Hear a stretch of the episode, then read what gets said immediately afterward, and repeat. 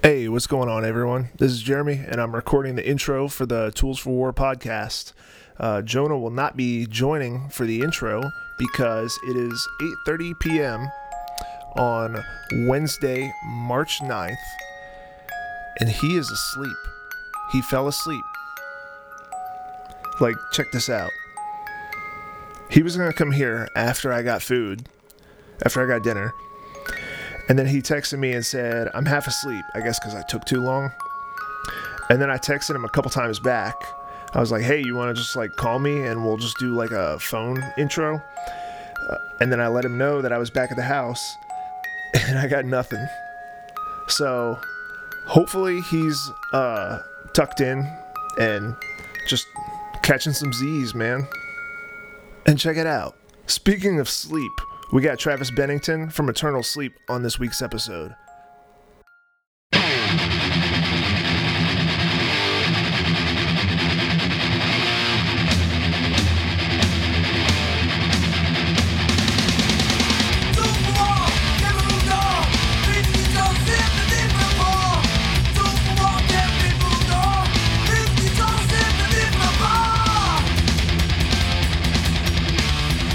There's a really filter. Whoa, that's weird. There's a really funny filter where it gives you like a, a Mask of Zorro thing going on. And like me being a semi fat dude, it's pretty fucking funny looking. We good? We're good. We're good. Cool. Cool. Um, so we could just like fade in the audio wherever the conversation should start. Um, Yeah. but we're kind of just um Honestly, so the way the way that we did it that we want to do it and that we Yeah. we did it priorly is uh is priorly a word? no Let's see, I'm I'm stupid. I got rocks for brains. Um, but the way that we did it before is basically just you know we're just having a conversation and Yeah, yeah. whatever we talk about is cool. And then at some point, obviously, we talk about gear. Like, so Yeah. like we'll ask you what kind of what your rig is for eternal sleep, and Yeah. you know, like other things you're doing, anything you want to plug, just like stuff like that. Cool. Yeah, I actually I listened to the episode with Tommy nice and uh I loved it because you guys Thank a you. talked about Drunk Horse Pub, which is hilarious because I've got some drunk horse stories. We'll Uh, have to, we'll have to get that on here. yes and then you were talking about pops and uh Sauget, Sauget, however the fuck you say that shit. Uh, Oh, Illinois. the, the venue in uh, what Illinois? yes, the Roadhouse venue. yeah. And we fucking, I, I got a story there, uh, fucking too, man. We played there with Cattle Decap, which was fucking weird. Uh, so yeah, it was cool hearing like things that I think probably every fucking band has to deal with. Yeah, I mean, you know, before before like I mean, only a couple months ago I was still in an actively like heavily touring band, you know. I was in a I started uh the band Wrist Meet Razor. I don't know if you ever Yeah. heard of it. Yeah, But I was doing I was doing that band right. and I just got to a point where I was like, mm, I'm not making money and Yeah. uh, I'm not really enjoying this anymore the way that I should Yeah. Right. and so I bowed out. Everything is on good terms, but um, you know, just I have plenty of stories, plenty of homeless people that uh, I I don't know what it is, but there's something about my face that just attracts the, the strangest people Yeah. possible. Like I'm just such a such a like, hey, that guy looks nice. I'm gonna go talk to him about aliens. You know what I mean? right. Like that kind of thing. Like that happened to me in Quebec Yeah, yeah. like like first time in Quebec City, it was just like this man was like, "Do you believe that when I die, my corpse will fly into the sky with the gods?" And I was like, "Huh?" Yeah, dude. I had a similar thing in Quebec, actually. I was like sitting in a Tim Hortons with our bass player, and mm-hmm. some dude just came in off the street, laid some shit like that on me. And I just like, I just no sold him. I just was like, I'm drinking my coffee. Like, I'm not even hearing you. And the dude like casts like a spell on me and told me I was cursed for all of life. And I was just like, the fuck? And I just, I, I was like, I gotta get the fuck out of here. And we bounced. And then, of course, like chaos ensued on the rest of our shows. I was like, motherfucker really did curse me. Like, you did it That it, it's so funny because as soon as you said cursed, I immediately thought of the the recent the recent Lambgoat, or I think it was, might have been Lambgoat or MetalSucks, but the uh, first guitarist for Deicide went on like a drunk rant on Facebook. It was like, "I curse you and your fucking hairpiece, Glen." Yes. Benton." Yes. That- That's, that's weird, man. That's a weird, weird fucking flex to curse people. I, I I don't fuck with curses. You know, I've been Oh. to New Orleans. I, I, I Yeah. you know, friends wanted to go to the, the Voodoo Museum, and I was like, "You can go in. I'm, I'm going to stay outside. I, I don't trust any of it." Yeah, I, dude. actually, I believe I believe a lot of that shit does actually have uh truth and weight to it, and I 100%. I am not one to fuck with the. Not Nah, man. fuck with that shit. we got we got a hex put on us in uh fucking Baton Rouge on like Oh, one of the of first tours we did. and it was like dude, it was seriously fucked up. We went through like the seven plagues. Like the day after our tires melted to the freeway. Holy shit. So was we're like driving the it was in the summer. Okay. So they just melted down while we were driving though. Like usually you're in motion, it's not that bad yeah. shit yeah. fucking melted. So then we're like, all right, whatever. We have like a spare. We can get one on and get to the next stop. So we go to out to pull the fucking jack, and we're driving a sprinter, which has like a special jack for it. Mhm. And we pull the jack out, and all of the hydraulic fluid in the jack has leaked out into the jack compartment in the floor of the van. So we're out of fucking jack. So we're there on the side of the road with like a two by four and like wedging fucking rocks and shit under this jack to try and get it enough to change the thing. So that's like day day one after the hex. Then a couple days later, we get to like Riverside, California. Oh, actually, we missed two shows because after the tires melted, Mhm. the gas line burst. So we pulled in because we're like, fuck, we're out of gas. And we pull into the gas station and it's just pouring out of our van. Oh. And we're like, okay, cool. So we go in and we're like, hey, we need the number for like a tow truck to like get us to like a local shop.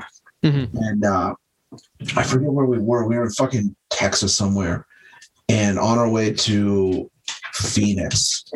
And the guy was like, yo, we can't get you a tow truck. You got to call the fire department because you're leaking gas all over the fucking gas pump. And we're like, yeah, we're not doing that. Just get us fucking towed. And he was like, for $200, I'll call somebody to tow you. And we're like, all right, fuck it. So we cough it up because we don't want to get the cops and the fucking fire department shit involved and like delay this no, thing. fuck that. So then we get fucking uh we get it towed. They're like, it's gonna be like two days to fix this thing because we can't get a part. So we're like stranded in a motel that we could not fucking afford. And um we're stuck there for two days. We finally get it back on the road. We're thinking everything's great. Get to River. We had to drive 26 hours straight from where we were to Riverside, California to catch up with the tour. We get to Riverside, California, can't get into the venue. So we go find some park and we sleep in it.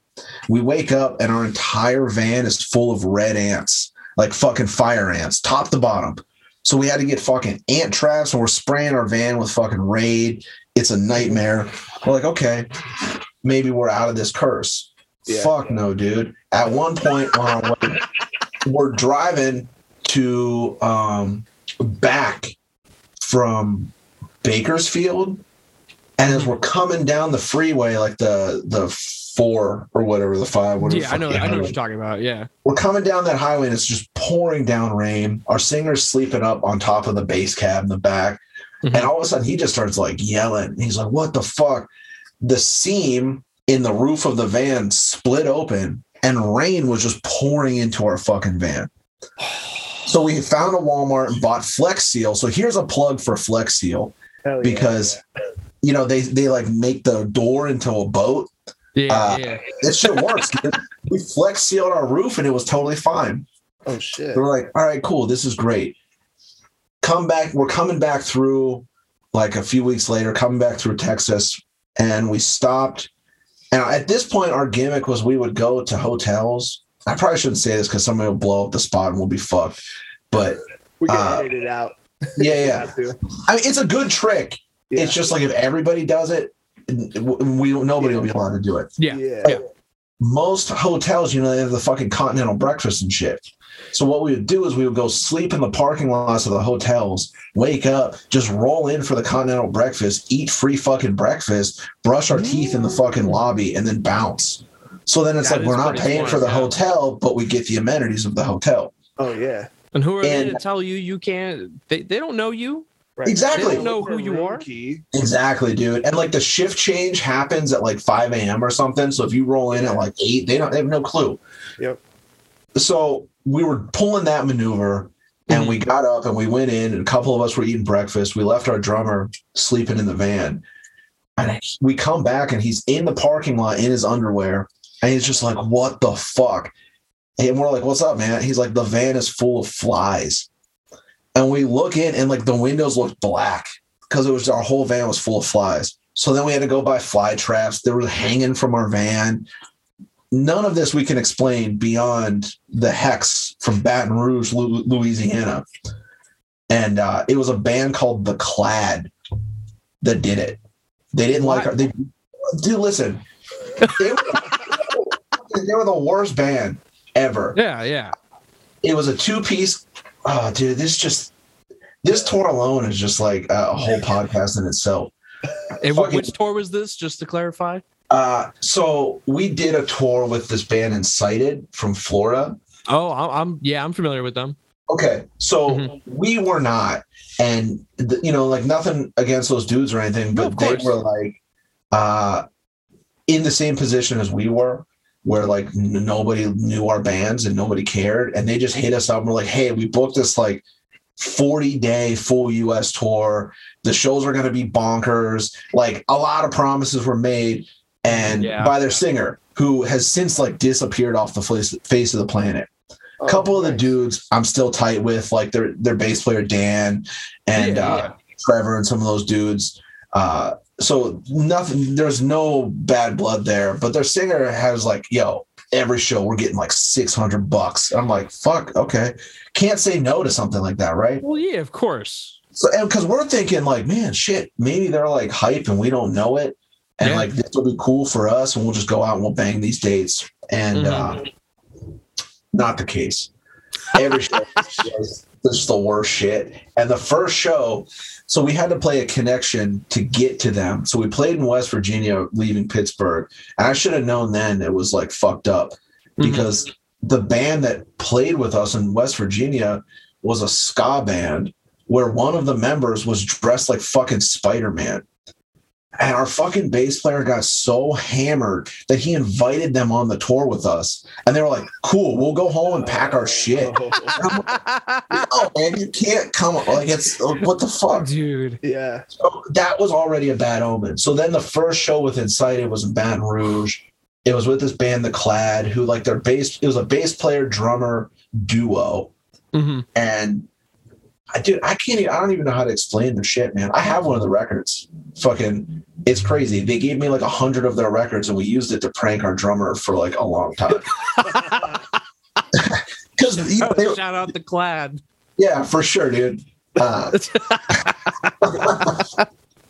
but they uh yeah so first off they came up to me and they said like hey can we borrow some like gorilla tape or something to tape down our drum rug because we're playing this little dive bar we're on the floor and we're like oh yeah sure whatever their drummer used two rolls of gorilla tape and that shit's like expensive I mean, It's it can go, it's like what, like 15, 20 bucks for your single. Yeah, right. And so you're like on you're a band that nobody knows. You have no money because you've played one show with fucking Spider-Man. So like, you know, you're like, dude, that's like $30 worth of tape that you just blew. And yeah. you're like, all right, like whatever, dude. And this dude was like some crazy, like long black hair, but like jacked fucking like goth metal guy. I'm like, whatever. He had like the drum rack with like a hundred drums. This is gonna be great. He's only gonna hit like one or two of them. Yes, exactly. And then their bass player was just like uh he was playing a, a Rickenbacker, which was sick. And I was like, okay, this this might turn this situation around. But then he told me how he lives in a compound and he's off the grid and he doesn't pay taxes and he stockpiles guns. And I'm like, he's like, if you guys can stay there if you want. I'm like, fuck no. Like, we're not staying with you, man. Like, that's weird. Uh, whatever you got going on sounds like it sucks. You want to cuddle with my AR-15? yeah. And, and like, listen. Like you can be a gun guy all you want. I don't give a shit. But like, no, agreed. when you're like openly like I'm a compound guy, that's another, especially in Louisiana. It's it's it's too close to Waco for comfort. Right. And I'm just well, you know, when you get in those southern states, man, they're fucking weird. And like fucking and I got a lot of friends down there and they're all weird. So Oh yeah, you know, whatever. But so then they start playing, and it is just they are a mess, dude. It, it was like pots and pans with like Geddy Lee bass solos. And I'm just like, okay. And I and you know, you're suffering through it because you're like, I'm in their town. It's I'm trying to get hyped to play our set, whatever. yeah. And our drummer just walks in and he he didn't do anything. He just like had been outside like smoking weed in front of the police station. And uh and our bass player had to eat the joint because like a cop just pulled in. I'm like, yeah, it's the fucking police station. Yeah. And like well, fucking idiots, man. And so he just comes in and he's like, hi. He's like, oh man, what's up? And he just walks right in in front of the singer and just like stands there to watch this band. And that like pissed off the singer of the Clad. And he like ninja kicked his mic stand and was like, yo, I'm fucking over this. And he started like doing some like weird hand shit, like voodoo shit. And next thing, and I jokingly was like, yeah, that dude just put a fucking hex on you. Chaos ensues the rest of the tour. Uh, shout out to Memphis though, because they literally saved that whole tour for us and became brothers for life. Uh, they were the last day of the tour and they paid us Yeah. $138. Uh, and it was cool how they did it. Dude, Brandon walked up to me and was just like, Yo, do you like the Misfits? And I was like, Yeah. And he was like, Here's 138. And I was like, All right, tight. Dude, And that was that was like the only money we made the whole tour. oh Like, man, that was it. And I was just like, yeah, man, like you just saved my life with this 138 bucks. But you know, Brandon's a fucking G, man. I, he's such a good dude. I remember. uh I mean, Memphis is, has always been since the first time I played there was always one of my favorite places to go to Yeah. because it's just everybody that comes out is like actually stoked, Yes. you know, and like whether it be young kids or older dudes or whatever. Yeah, yeah. and I mean, like even um, let's see, I've had I've had like some kids like ask me like, oh, how do you how do you get your like guitar tone? Like it sounds really good, and like we're playing Yeah. in like the back room of a venue, you know, like not mic'd or anything, and I'm like, Right. oh man, wow, they're actually like listening, listening, and like paying Yes. attention. Like that's cool. Yes. Yeah, you get those places where people don't normally come, and sometimes Yeah, they're like, they show an appreciation that they might not otherwise have had if they were as spoiled as some of these other places. Well, For and that's the thing too is that there's some places where it's just they're more, um, you know, they're more grateful for bands that come through. Right. You know what I mean? fewer and further between. Yeah, I mean, good example is like uh, out in Louisville, out in Kentucky. I lived there Yeah. for almost two years, and every band that came through, like it was the same, like 25, 30, 30 kids and people that were the core of the scene that would come out and Yep. do the absolute most for no goddamn reason. Yeah. But but yeah, I mean- Brandon Brandon's fucking sick. Uh he's Brandon's doing a he's doing a new death metal band with uh some guys that I know from over there called uh Excavate.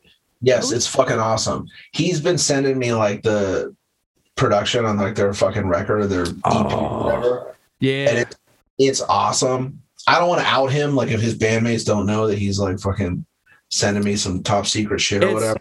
I, I'm I'm sure it's fine. I just haven't asked to hear any of it. I'm sure if Yeah, I dude. asked Spencer, their guitarist, he'd be like, "Yeah, here you go." You know? Yeah, dude, it's uh it's fucking awesome. And I'm like really stoked on it. I think that it's honestly and I love reserving dirt naps. And Mm-hmm. all the dudes in that band, like Paul and Aaron, those guys are fucking homies. But I think that excavate fits Brandon's voice better. Oh, absolutely. I could see it. It just like it's like his whole demeanor kind of makes more sense. Like when you're fronting like a hardcore band, you kind of have to be like energetic.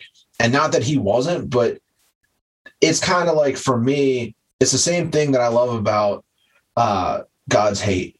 and how Mhm. Nate is just like a kind of like a just this big lumbering fucking front man. hmm And it's like that's that in itself is enough. He doesn't have to do anything else. Yeah. And Brandon is good for that, but like it always was kind of like reserving like needed something a little extra. I, I And can. Yeah.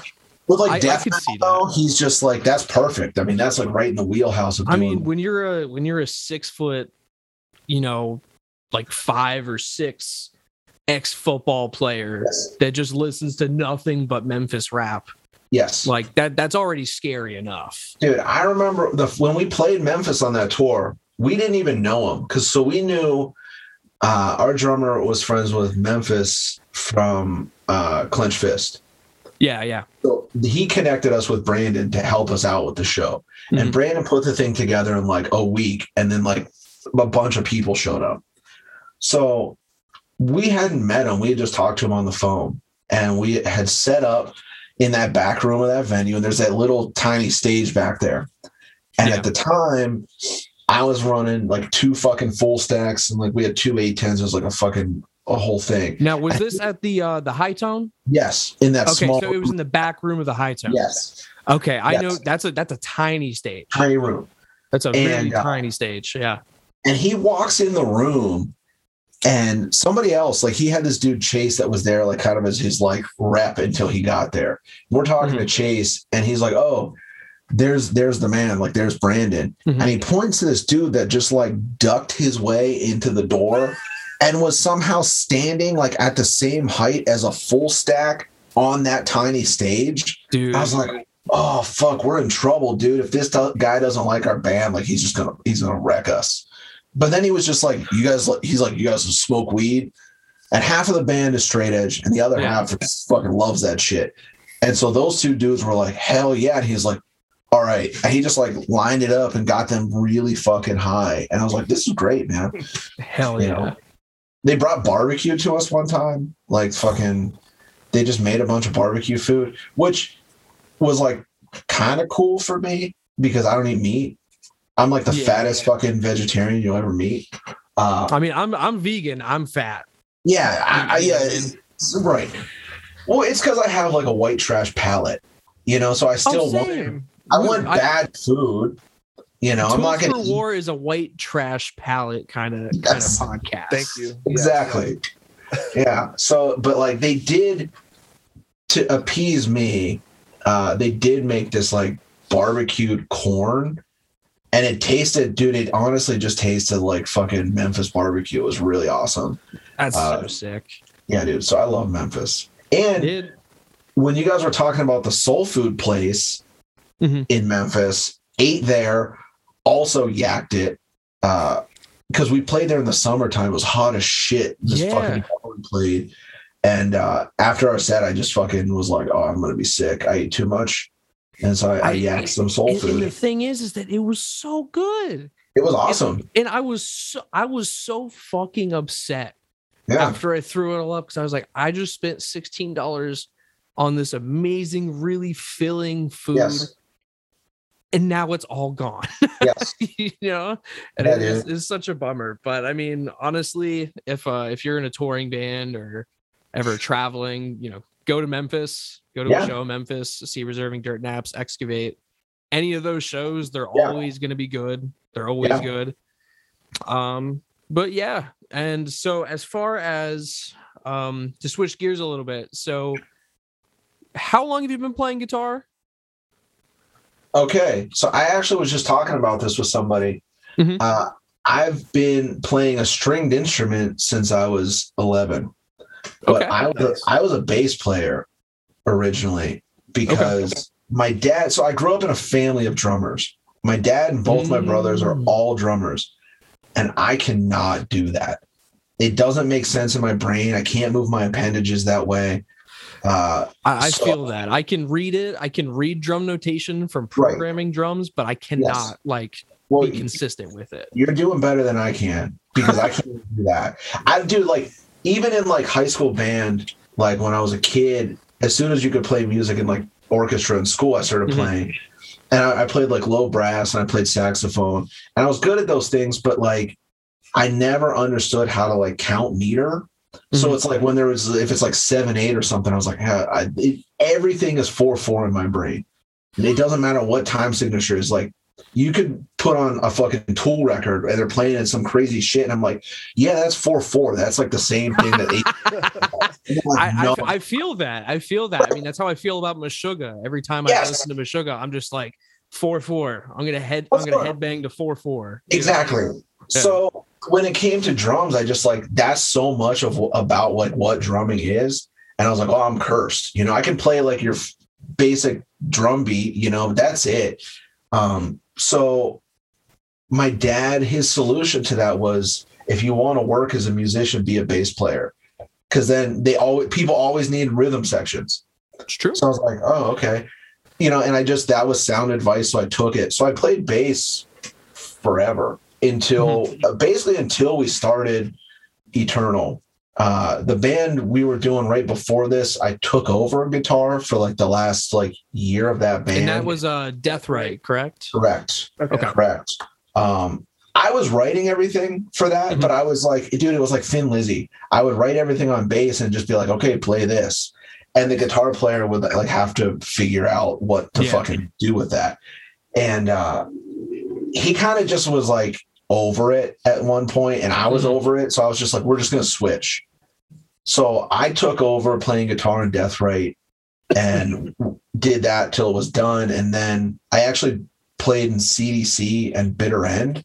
After that, Okay. That's cool. I was I was just like a scab guy. You know, they I mean, needed but but still, you mean like you know, you think of you, you think of like if you're just telling somebody you were in those bands, it right. to the to the right people, it doesn't matter. I mean, like It doesn't when- matter. A good example is when Matt Bennett was like, "Oh yeah, I was in 25 to life." I was like, Yeah. I was like, Right. "Yo," you know Yeah. what I mean? And it's like, because to some people, it all that matters is that you. Well, I don't, I don't want to say all that matters, but it, it at least matters that you got to play those songs. For sure. I mean, it's it's That's like a little, it's like a little stamp on your on Yes. your record. It's You know what I mean? fuck. So it's like, Hundred percent. Yeah. I mean, it's you're building a resume, and I and that, that's what it, that's what it comes down to. Yeah. and that's the way I looked at it because at that time, like after Death Rate, I was kind of just like, well, fuck, doing my own band. Mhm. I just want to go out and like tour. So, however I have to do that, like I'll just do that. Yeah.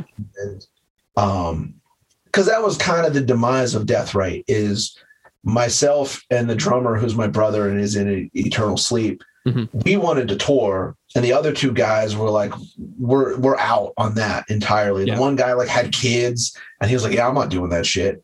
And then Mhm. the other guy was like starting a business. So they were just like, "We're we're adults now, so like fuck that." Yeah. And so I just was like, I need to tour. And it worked out that um, my buddy Ethan was my roommate at the time. Mhm. And he was, he's in Steel Nation and also Bitter End. Okay. And he was like, Hey, Bitter End's doing this tour. They don't have a bass player. Would you want to do this tour? And I was like, Yeah. And so I hurried up and I, I learned the songs. We like left. It was like the week of Christmas and we left the day after Christmas. yeah. And so I that week, instead of like celebrating the holiday, I just was like learning their set. Mhm. We jumped on a plane out of Pittsburgh, flew out, banged a tours with Alpha and Omega, which was pretty sick. Ooh. Um, Oh yeah.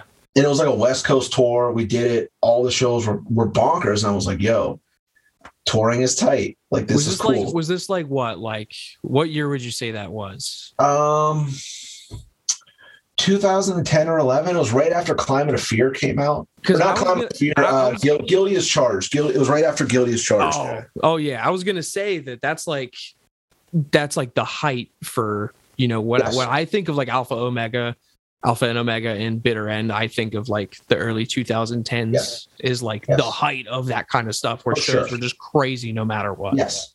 And it was cool because like I got to play venues that like you see on like album covers. You know, it's like we're playing the Che Cafe, we're playing um the place up in fucking Anaheim. And uh I can't think of the fucking name of it. Oh man. I Everybody plays Chain Reaction, that's what it is. yeah, I actually got to play Chain Reaction for the first time, first and only time as Yeah. of right now, recently. So it, Right. that was really surreal. So I, I Right. can feel that. And it was cool because that show was like crazy stacked. Mhm. Uh, I think like Twitching Tongues played it, or no, it was Creature. Creature played it. which was Oh, like wow. members of, of like OG twitching Yeah, lineup. that's, a, that's a Right. throwback right there. Alpha and Omega played it. I heard some some other bands played it, but it ended up selling out. So then it's like you're playing a sold out show with like Bitter End at the Chain Reaction. You're like, this is surreal. Yeah. Um, Yeah, that's a very so California that era. Yes. like that time period, and and on that coast, that, that that's like the epitome of like Yeah. that in a show. oh yeah, Absolutely. To me, Absolutely. hundred percent. that's and uh, so then after that i got into i came back and that like built my resume enough that uh, i had known john bose for a long time and he called me and was like hey uh, cdc is doing this like euro tour and we need somebody to play bass. And i was like yeah i'm in. And in my head i'm thinking like they still are touring off this fucking demo they released in like 2003 so I'm like, oh, cool. I have like five, maybe six songs to learn. Yeah. They send me a 22 song set list and are like, you got to learn 22 songs in three weeks. Get to Philly. We're going to rehearse for one day and then we're that's it. We're gone. Oh. And and like the first shows were supposed to be in Egypt, which is crazy in itself In Egypt? in Egypt, but it was 2011, and that's when like Egypt had like a civil war. Yeah. So we left Philadelphia, flew into Germany, and before we could get on our like connector connection to uh, Egypt, we got an email from the promoter that was like, "Hey, I have to cancel your shows because I have to go fight the People's Army of Egypt to like protect our country." Wow. So like, sorry. And I was like, I mean, makes sense. yeah. can't can't really be mad at that. Like, go off, King. You know. But then like that tour was that tour was grueling, man. I lost 35 pounds on that fucking tour Oof. because John Bose is a maniac. Uh, I love him. Mhm. But he was like, I think the tour was like a, a little under two months. And we, for half of that, we played two shows a day. We would like play a festival in the afternoon and then drive two to three hours to a club and play an Mhm. evening show and then drive back to the fest and pick up all of our merch and then go to the next date. And that just, dude, it just tore you up. I was like so tired. I can imagine time. getting really burnt out after that. Yeah, dude, it was for one day. Yeah. Yeah, I mean, but at the same time, at that point, I was just like, "Yo, this is the sickest thing." Like touring's great. Like we played with Meshuggah, Well, And yeah, you're like- young and hungry, and you're like, Yeah. all of it's new. Yeah. right? And then that led to me coming back, and uh, I was gonna be like a full time member of CDC, and we were Mhm. writing a record, and everything I brought to the table, they were like, "That sucks." I was like, "All right," and so I would like go out there for like rehearsals, and I, they'd be like, "What did you write since last time we saw you?" And I'd show them something, they're like, "Nah, that sucks." and uh, nothing was sticking and it just kind of bummed me out and i just was like yeah maybe this isn't like the right fit and so i dipped and my brother had started eternal sleep and he wrote like three songs that made no goddamn sense and he was trying to get people to want to play him and we Mhm. played like two shows with him on vocals we're playing these songs he wrote and like because they made no sense, we could barely play them. And I just was like, yo, man, I have all these songs that CDC hates that I think are sick. Why don't we try these? And then that was it. And so um, our singer, Joe, was like, yeah, I mean, if we're going to do that, let's put Colin back on drums. Mhm. And Joe sings in the band Unreal City. Yep. So he was like, and at the time they were not doing anything because half their band was in integrity. yeah. So Joe was like, I'm like a singer, let not a bass player, which is what he was doing. He's like, let me fucking sing, and then like you play guitar, and we'll just find a bass player. And then that's how I became a guitar player, you know. So I mean, at this point, I've been so I've been playing guitar since 2013. Damn. Hell yeah. And then what was the uh so what what was your rig when you when you started playing guitar? Um. Well, I mean, if, I If go you can all remember. yeah, I know, no, I absolutely can. I'm like Okay. weirdly like a steel trap about that stuff. No, Um, same here. Same here. when I so in high school we started a band and I actually owned a guitar rig because I would like write on guitar sometimes. Mhm. And so I bought a uh, I had a, a Samick guitar. It was like a Strat knockoff Mhm. and it fucking sucked. uh, I dude, I mean, I that's how I learned how to like fix shit. I learned how to solder because that thing was broken all the time. Uh, and the amp I had was some guy that our actual guitar player worked with was like selling. He had a crate blue voodoo 120 watt, like actually blue Oh yeah. fucking like half stack. Yeah. I, he was like he wanted like 800 bucks for it. And we're just like yeah done. And so we like the band pulled its money and bought that. Hmm and then over time i just paid the band back and ended up owning it. And uh, i actually had that cab until like six months ago. I gave it to a, uh, another pittsburgh musician who was in need of a cab. So i just gave it to him. Was like here you go. Uh, That's- legacy lives. But uh, Yeah. when we started eternal uh, my rig was a marshall 1960a and a 1960b and two Sunn Beta Leads. Oh. Uh, and they were like pre fender Sunn Beta Leads. So they're fucking Yeah. it's like the shit that like red fang uses. Mhm.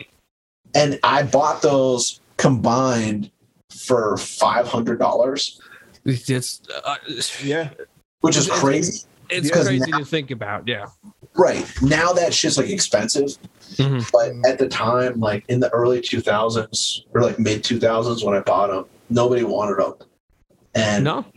in my head i was like they can't break you know like they're solid state they're Yeah. loud as shit so Yeah. like that's perfect and um yeah that was my first rig no And pedal I, I, I didn't have any pedals because i was fucking poor all i had was a tuner so it's just amp and i would run both channels because you can it's like you can do the green channel or the red channel or the middle where it's like mm-hmm. both and i would do both but i would eq them the exact same so it's like it was just more fucking in your face Yeah. Yeah. And what guitar were you using for that?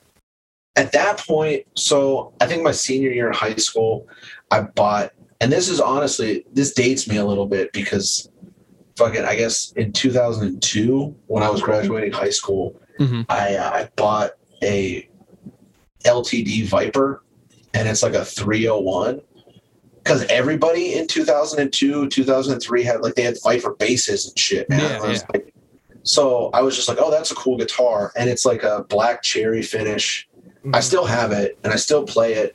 It's like my weird tuning guitar now. Gotcha. But okay. but yeah, so I had that and that was that was what I was playing. And I played that I mean until 2015. That was like my only guitar. Yeah, I was I was trying to go back and remember um, the first time I had seen Eternal Sleep, what you were playing, and I think it might have been that. Would you Yeah, still probably been was. playing? Would you have been playing that around the time that um, that you guys played with um, Harm's Way, the Beautiful Ones, and um, Yeah. it was that whatever that tour was. was you that played guitar. Yeah, yeah, yeah. Okay, yeah, yeah, yeah. Because I I caught that at um, uh, Sidebar in Baltimore. Yeah, yeah. Yeah, dude. Yeah. Um, like I said, that was like my only guitar. I think after that tour, I was like, I need to own two guitars. Mhm. And I bought a Viper 400. It's like not even a 401. Some guy was selling it on fucking Facebook Marketplace Yeah. for like $200. And it was weird because at that time, uh, we were on the come up a little bit and they like closed casket was helping us get a guitar endorsement through Yeah. ESP. Mhm. And I actually kind of like told them to get bent because the deal that they offered us was like it didn't help us at all. It was like Yeah. six percent off of fucking manu- like fit manufacturer's price or whatever. And I was like, dude, I can buy these things for like two hundred dollars on Craigslist. Why the fuck would I pay however much for like a guitar? It doesn't make Yeah. sense. Just to just to say you're endorsed. right. So we were just like, we just told him no. And uh Mhm. I think our bass player was more bummed about it because he was like, oh, he had his eyes on this like certain bass. Yeah. And uh, he was like, yo, I'm gonna get that. And I was like, nah, you're not. I mean, you're, if you, I mean, you can pay full price, but like, you know, whatever. You can get it, but you're not endorsed. The only Yeah, right. would have been if they if if it wasn't one that he could have found used, and if it was Yeah, that new at that exactly. point, all he had to do was wait. Right. Yeah. Well, also too, he's like he's weird, man, because he's actually a guitar player and had never played bass prior to Eternal. So when he joined the band, I just had all of my bass gear and was like, "Here you go, like just use this." Yeah, So my first bass was like a slammer by Hammer, and I I trashed it and I sold it to some pillhead for like two hundred bucks. Nice. Um, but then I, I used that and I bought, and I'm talking like I was probably like 13. I bought a made in Mexico Fender Jazz. Oh. And then I, I just decked it out. Like I put like a badass bridge on it and I changed Yeah. the knobs. And that was just, that was my workhorse forever.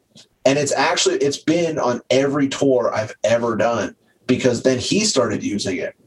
Mhm. So it just the it like lived on because it's just it's undefeatable, man. You can like I've thrown it at people, like Yeah. it doesn't matter. I've hit people with it, like, and it just it never breaks down. So he came in and he was like never had a need to buy a bass, and then finally I just told him like a year or like right before the pandemic actually we were getting ready to go record. And i was like you need to buy your own shit man.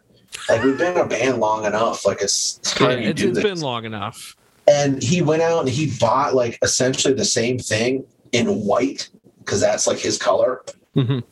not my thing at all. Uh but yeah, I'm an I'm an all black kind of guy. Yeah i mean i'm anything but white for the most part i mean like some of the old fender stuff that turns like yellow is cool to me Yeah. but that's my like, Les Paul. Yeah. Yeah. yeah, Very there you go. that shit is fucking cool. But he got like an Olympic white fucking Fender that was like made like 2013. And I'm like, that's not that cool. It's great for him though. But he was like, Not I tried to encourage him because I've always played jazz basses. Mhm. And I was like, dude, you should get like a precision bass maybe, or you should get check out other stuff. And he was like, no, this is what I'm used to. So I don't think he ever actually was going to buy an ESP bass. I think he just was like, like the idea of, of it. I, I can I can relate to that. I mean, there there was a point where um Wristmeetrazor uh had been offered like an ENGL endorsement. And Yeah. like the deal was like it, it was fine. It wasn't like anything like amazing, but I was like, you know, I, I felt like this this almost like pressure to buy something. And I was broke. And obviously ENGL is very, very expensive. So I was like, Yes. uh, you know, maybe maybe not. And Right. you know, now now I'm not. I obviously am not doing that, but I, I can relate to that. You know, wanting to Right. wanting to just Yeah. yeah It's cool. And it's cool too, man, when you're at a point as a band where like people even like, you're even in the conversation for something like that. yeah yeah you know because like growing up i had i had no money man i mean i think you guys were talking about like some like weird like stereo like playing through a stereo receiver on the episode with tommy yeah. At one point- To- Tommy uh, when he was in uh, he was saying when he was in Peru. yeah. Yeah. and like i started the same way like that was like my first bass amp was a it was an old marantz stereo fucking thing and i would just play Yeah. through the stereo and it was cool because you could pan shit left or or right so Mhm. when you're like want more of the bass it's like i pan everything to like the left and i'm like learning bass songs that's how i learned to play but then it was like when i started actually getting into like gear Yeah. I couldn't afford it. My parents couldn't afford it. And because drums are way more expensive. So like they're buying drum shit for everybody. So like being the odd man out, it was like, no, I mean, I don't know what to do with this. And they didn't know. Like my dad wasn't like a gearhead. So he didn't know. Like I would say, hey, I need this thing. And he's like, no, you don't. Uh, so he I remember he helped me build bass cabs. So like for a long time I had these like handmade, like fucking kind of shitty, but also kind of cool and he painted them blue, like bright fucking blue, which was insane.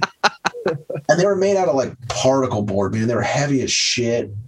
He put the casters on the back of them, so like to move them out, you had to like flip them over. Yeah. Yeah. And uh, and I played those forever, man, until like I was in college, and that's just like I never really had like gear. So, like as an adult, I'm a fiend. You know, I Oh, like can't same. get enough of it.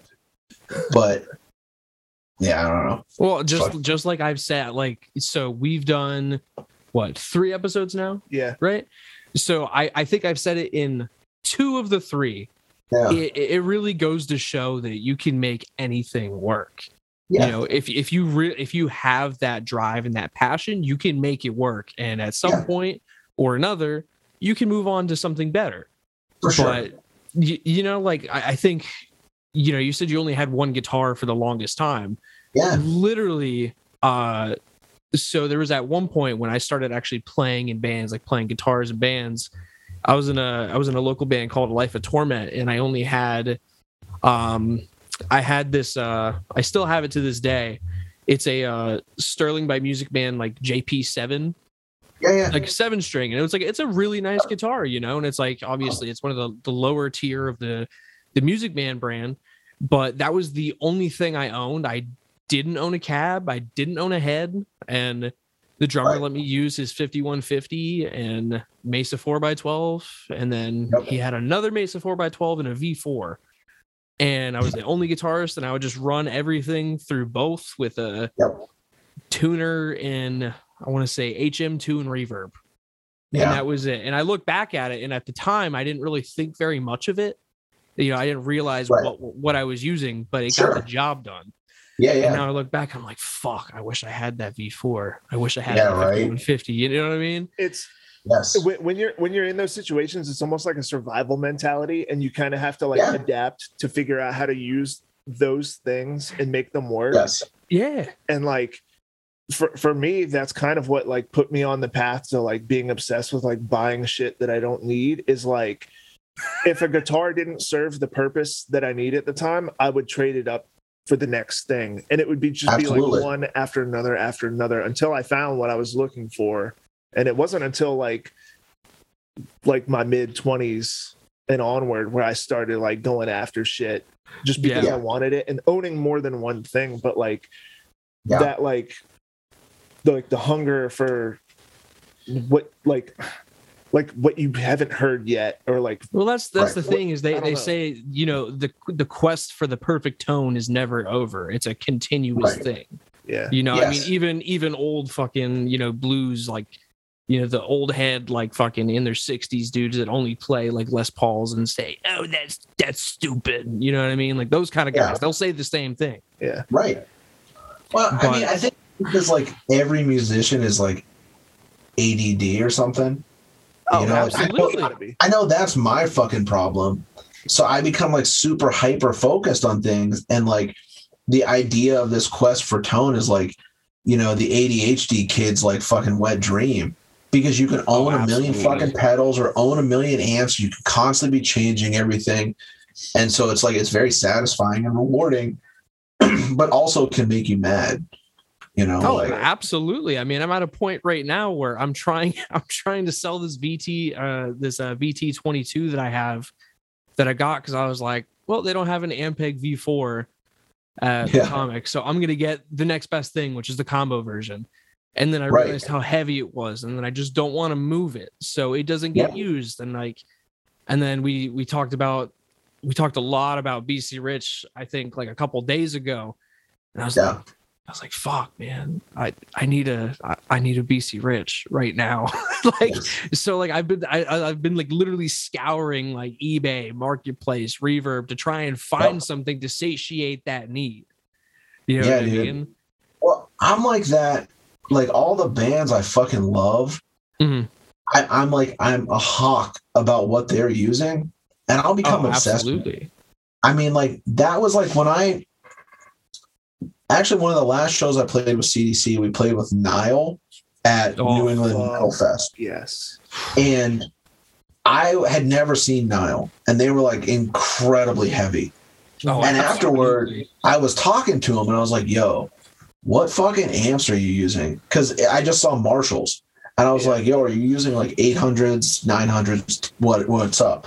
And he looked at me. He's like, oh, it's a 2000 dual super lead on the clean channel. And I was like, okay.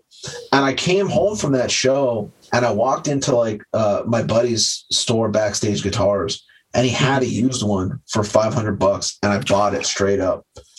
And then from there, I connected the dots back to like Damnation AD being one of my favorite bands of all time. Untouchable. And Ken would run like a fucking triple super lead on the green channel and an 800. And he ran two Marshall full stacks. So then from there, I was like, well, I already have one Marshall full stack now. I need two. so I went out and I bought a second.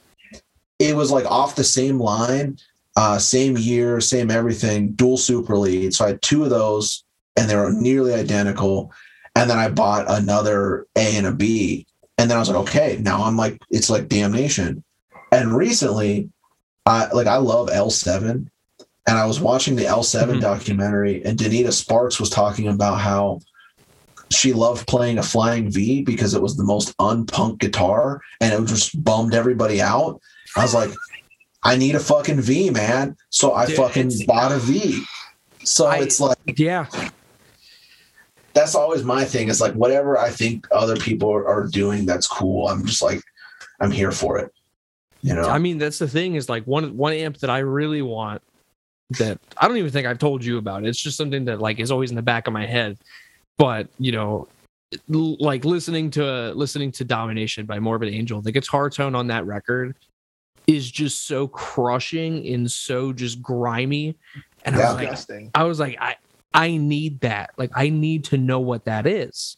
And Yeah. of course, you know, there's a million and one different like forum posts about what Trey uses on stuff, but it's like the constant is always The 900 JCM 900 and a rat. the 900 and Yes. the rat. And like and like my brain my brain can't comprehend that he gets that tone from Right. something so simple. But then Right. you know that's where that's where being a, a fucking gear nerd is really an issue because you overcomplicate Yes. things, you overthink things, and you're like, yeah. Well, I gotta put this in front of this, this in front of that. You know what I mean? Right. Well, But- and I mean that's it's that kind of like befuddlement that's kept Mhm. me from like the digital realm of music Mhm. because I just I, that's too much for me. It's too Mhm. much to comprehend. Like, I to me like an amp and something in front of it and that you can manipulate with your hands Mhm. and it's right there. That makes sense to me. So it's like I can sit down and like I can understand like how like a 900 and depending on the model makes it easier because I had a 900 for a while. I had like the like the high gain version Yeah. and it was it was really easy to just get that like 90s metal tone. You just turn Yeah. the bass like all the way up and fucking mids at like fucking one o'clock, and then you just rolled the treble off, and it was just there it is. And so then it's like I and I use a rat. I have like five different types of rats. Um, it's like a pedal that I'm super into. And actually, I got into it because of Morbid Angel. Andy Williams from Every Yeah. Time I Die was like, dude, you should try a rat pedal. And it started because he was like, that was the damnation AD tone, was a turbo Mm. rat. And we were on tour, and he was like, You're running the, the Marshall full stacks like damnation. You need a rat pedal. I was like, Yeah, I mean, maybe.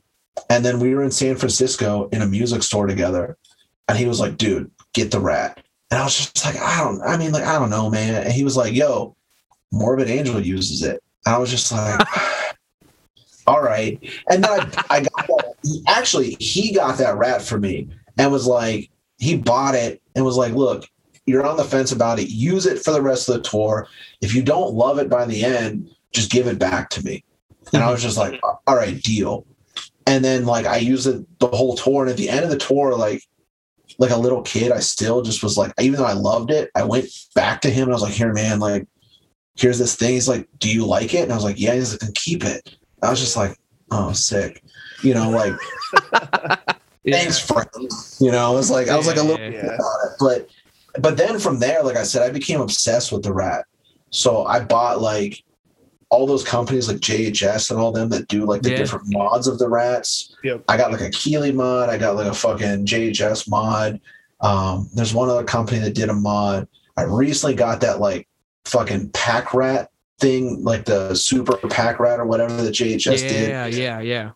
And like that's cool because it's like all the different rats. It's like all of them. I was Um, actually just watching a video about that yesterday Yeah. because I am I'm catching the rat bug now because I ordered a uh, I ordered a uh, pedal from uh, Inverted Cross Audio uh, Yeah. and he made me this dual pedal that has a 808 circuit on one side and then a rat circuit on the other side. Yeah, it's And- perfect. I had never owned anything anything with a rat circuit. I, I've never really run through them before. Yeah. And I put it in front of the 3120 that I got recently. And I was just like, whoa. Oh, oh, okay. I get this now. You know? Yeah, dude. I mean, it's weird. I mean, the the new rats, like the the rat 2 Mhm. uh, I have one of those that's like just straight up. And listen, man, I, I have some that have the like the LM 308 chips in them, Mhm. and I have some that are modded to be turbo rats. And out of all of them, the turbo rat I think is the best one. Uh, it's just like a sound that I really like. It's a little bit more Yeah. shrill, Yeah. and uh, but like the Proco Rat Two is just straight up is is a cool pedal, and they're like eighty bucks or something. So Yeah, everybody like all the them. rat. Right, and all the rat purists are like, "Oh fuck that! It doesn't have the 308 chip. It doesn't have this." It, dude, it's just as good. It's almost, and if you watch like JHS actually did like a whole like kind of documentary on like the progression of the rats, Yeah. and like really nothing has changed in Mhm. like 30 years of the rat. Mhm. So it's like after they swapped out the LM308 chip, it's just been like the same thing. Right. So it's like all these people that are like, oh, this isn't, it's not the real deal. Fuck off, man. and, like, and it's like realistically the difference like with or without the chip the only difference is like at least from what i've heard in the way my ears perceive it it's just a little bit it's just a little bit warmer with the 308 Yeah. chip I bought know? I bought I bought one somewhat recently and uh and I did find the 308 so I did swap it out and solder that one in Mhm. but I was shocked at how little of a difference between the two Yeah. like hearing the before and after Yeah. Like I was like well I didn't necessarily need to spend the money and time to do that I could have just bought it stock and left it the way it was yeah, that's it, man. I mean, having all the different versions, I typically just still go back to either my turbo modded one or just a straight up Proco 2, you know, and it's like, it's, it sounds essentially the same. Mhm. And I mean, I think that like the the values on the pots are different, which is like a big thing for some people. Mhm. And so like you kind of have to like a sound you could find at like one setting on like the 308 versions versus what you would where it would be on the new version is different. Mhm. So like I could see where like somebody that just wants an exact replacement to come in and be like exactly how they they set it to their Mhm. settings and it doesn't sound the same Mhm. okay, I can see that, but you can find that sound. You know, like Yeah. take No, the time it's with it. just like don't d- it, for sure don't be scared of change you know Yeah. just just it, just embrace it explore a little bit don't be such a fucking virgin about it Yo, I was scared of change for a long time. i, I- right there with you Like, and it wasn't even that I was scared of it because I was still like I was buying a bunch of gear and I was exploring stuff. But when Eternal started touring like all the fucking time, I just was like, I just need it to be the same every night. Like you get that in your head that like to be a good touring band, it has to be like just consistent every single night. i know exactly what you're saying Yeah. So it was like I had redundance of everything. I had Mhm. two of every amp, two of every fucking guitar pedal that was on my board, Mhm. and I would just if something broke down, I just here comes an exact replacement, and I never deviated from the sound, and and it sucked. And after a while, like I got really bummed on just doing the band because I was like, when we started the band, it was before the HM2 craze. Yeah. And I just was like, what actually did it is with Death Right, we were recording in Cleveland and the guy played me Rotten Sound. And like I had heard Entombed and stuff, but like I heard Rotten Sound and was like, whoa, that's insane. Yeah. Mm-hmm. Yeah. And I was like, what is that? And I went out and was like, oh, it's the HM2 through like a dual rectifier. And so I was like, okay, I need those things. Yeah. And I got I got the HM2 and then when I when we started Eternal, that was the only guitar pedal I owned. I had a bunch of bass stuff, but that was it for guitar. So that just was the sound by design. Mhm. And we were just doing that. And then it became like a craze. And Mm, everybody sounded Yeah. like that. And then that like kind of bummed me out. And not that like I didn't like sounding like everybody else or whatever, but it just was like I got sick of doing it. And about the time we did the Every Time I Die tour, I, I was like super over it. And I remember the first show, man, we finished playing and I was talking to Andy Williams and he was just like, What pedal are you using? And I told him, he's like, Get that shit out of here, man. Like you're better than that. And it and it, and I it just got it was like the, what I needed to push me over the edge. Yeah, just that little encouragement there. Right. Well, and he's like a fucking and he's like a big time gear dude so then mm-hmm. he was just like every day we're hanging out and we're talking we'd go get coffee or we'd go to the mall or something he'd be like chipping away at it. Like dude you got to mm-hmm. get away from that thing. You got to do something cooler. And then he actually got in my head about my amps because i was using the jcm 2000s yeah, and he was like, You know that those things actually suck, right? and I was like, No. You know, what do you mean? Like, this is like what I use. And he explained to me how, like, all like the, they put chips in them. So, like, all the tone is like actually through like compressed little fucking chips. And how, like, if you take an 800, it's like, and you change the bass, you actually feel the bass change. Whereas, like, Mhm. if you change the bass on a 900 or 2000, it just changes the compression through these chips. So you don't actually feel the bass change. Mm, okay. And he had an 800 and he's playing it and he's showing me and he's, we're, you know, going back and forth. And I'm like, oh. And so then I was like bummed on that. And that created a whole nother thing for me. But like he, like I said, he just chipped away at it. And by the end of the tour, I had like a completely different pedal setup. I had completely abandoned the HM2 and I never went back to it.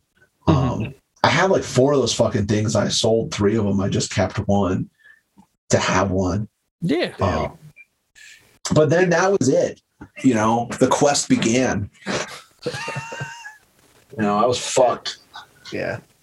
Um, yeah. The uh, I I recognized hearing it on every Eternal Sleep record at least until the the newest the two the two Yeah. songs right yeah Yeah, yeah. um but um I, I think the HM2 is weird because like like I love that tone Yeah. but anyone who is ambitious enough to try and use it has to come up with a way to use it in a format that isn't used by somebody else like the band has Right. to sound different than the other bands using it in a certain way Right. and i think i think you guys like definitely like nailed that but i also Yeah. thought when i heard those two songs i was like damn it's really cool that they can reinvent their sound Right. not not straying from it but I, I don't really know how i'm trying to say it but like It just goes to show that was the, cool. the guitar tone, like you, your guitar tone, really, really shapes the the. the Yeah. I guess I I don't even know how to say it. I guess like the uh, visual audio representation of the Yeah. band, if that if that makes sense. Like like sense. you know you're you're seeing with your ears. I think, dude, it, it was kind of like this. When I was writing songs for Eternal, I just wanted to be like the heaviest grunge band. That was it. you know, like when I was a kid in the 90s, I was like, the first music I got my hands on was grunge shit because that's what my dad was listening to. And then 80s punk shit. So for me, it was like Black Flag, Alice in Chains, Soundgarden. and that was my wheelhouse. Bands like Tad, that was Yeah. like my shit. Yeah. And Tad, especially because they were like really heavy. Mhm. And to me, I it was like that was hardcore. And I found hardcore later, and it it all sounds the same to me. So when we started Eternal, I was just like, I just I want to write grunge songs, Mhm. and then we're just gonna put them through an HM2. And I think that's what allowed us to be different because we weren't trying to play metal; we were trying to play Yeah. like rock shit Yeah, But way then- grittier. it also made the transition away from the HM2 make just as much sense. because- Absolutely. You know, like, and that's the thing is like L7, Suzi used an HM2 at one point. Uh, David Gilmour from Pink Floyd used an HM2 at one point. Mhm. Um, fucking Tad used them at one point, but they used them in like a totally different way than like bands like Entombed. Yep. Yeah. And so like, but then they all graduated away from it and they just found something different. And my philosophy was like kind of stolen from the Melvins. I wanted a tone and a sound that was gonna like shake the the pant leg, you know? Yeah. And. I wanted to like be on stage and be able to feel it against my back. And the HM2 that is never the case. It's such a No. nasally sound that it's like Yeah. I always was like, we're not heavy enough, we're not loud enough, something's fucked here. And so then when we started like switching it up, I was like, I just tried to find the thing that was gonna move the leg of my pants, Mhm. you know? And what ended up being the thing that moved the leg of your pants? so That's the question. Yeah, what Here- are you running now? Or So- what were you running then, and what are you running now? okay, Well, so Then when you made the Um, change, yeah, when I but when we the last tour I used the HM2 was the Every Time I Die tour. right. And on that tour, my rig is very simple. Mhm. Um I have a couple of time-based things now more than ever, but on that tour it was uh, just a digital delay, a Boss DD6, Mhm. and I don't use it as a delay. I just set it to the hold feature. Mhm. That way, between songs, I just dump everything to that, and then Yeah, it just, let it just go. gives you that nice, yeah. right. Yeah, I knew you. I knew. I knew you were using some looper. I was gonna guess like a Jam Man or something. But yeah. So I had a jam man. Okay. Uh, yes. Yeah, I thought I knew that. But Ken Olden from Damnation AD told me to get one. Mhm. And he was like, dude, you should get one. They're cool. And I was like, because I asked him, like, how does Damnation do all their loops? He's like, this is how. So I got one, and but we would only use that for like samples, like movie clips and shit. yeah. And all but all the noise stuff, I'm just doing on the fly. And so most of the shit in my board, I don't use for any purpose other than to make a racket. So it's like I'll have like fuzz pedals and stuff in Mhm. there that like I just use for the purpose of trying to sonically hurt the audience Yeah. between songs. And Good. that that is honestly just so so sick. They deserve it. We deserve it. Everybody deserves to suffer when when, when you see eternal sleep. They want you to sleep eternally. All right, Yes. I'm, gonna, I'm gonna go. I'm gonna go now. Uh, really no. I mean, but honestly, for me, it, the music we make is cathartic, and it's it was started out that way. When I started writing music for this, I was going through like a shitty breakup, and you know, like every good song is written about a girl, and uh, It's true. you know, or your significant other, whoever that may be, it's defunct. Uh, you know, love falling apart and decaying. Heartbreak creates Yeah. music, man. And uh I was in like a really aggressive place mentally, not toward anybody but myself. So when I started writing eternal songs, I wanted it to hurt me physically. Mhm. And uh that just over the years has evolved into I project that toward the audience. And it's like, how can I do that in a way? It's like, you know, you you want to get a riff across and you want people to be able to enjoy your music. And uh, especially for the sake of the other guys in the band who do not feel this way at all. Uh, they're not trying to hurt the audience at all. They're just there to like have fun. Yeah. And uh, so for me, that was like in between songs was like my time to like this is this is for me, and I want it to hurt me as much as I want it to hurt anybody. Uh, which is I mean, if anything, it's hurting you more than anybody else because you're right up on it. right. And dude, that's like um, that's the reason I actually had to start wearing earplugs because uh, we were doing a lot of tours early on, and I in those moments I would just press my fucking face into my fucking cabs and Mhm. just take the abuse. And then I'd come home and I would feel like I had a mush head for like weeks. And I was like, this is probably pretty bad. Get a Um, straight up smooth brain going on. Yeah, dude. And so I started wearing earplugs so I could continue to do that with Yeah. a little bit less damage. Um, but yeah, so that rig on the Every Time I Die tour was just like a DD6 and an HM2 and a tuner, like a TU2. And uh, and that was it. That's all I had. And then And after that the tour, JCM 2000s. yeah, so the the dual super leads, Mhm. one on a green channel, one on a red channel Okay. was the only difference. They were EQ'd the same way, and uh, two Marshall full stack cabs.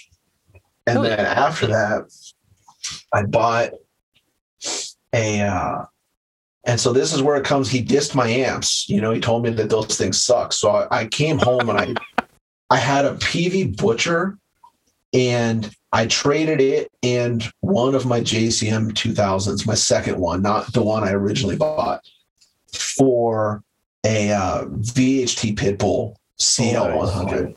And it's the CL100 with the graphic EQ because it was the closest thing to the amp that Page Hamilton for Helmet uses. Fuck yeah. Because he uses like the Ultra Lead version, which has Yeah. three channels, but you cannot fucking get those for less than like your life. So no, yeah.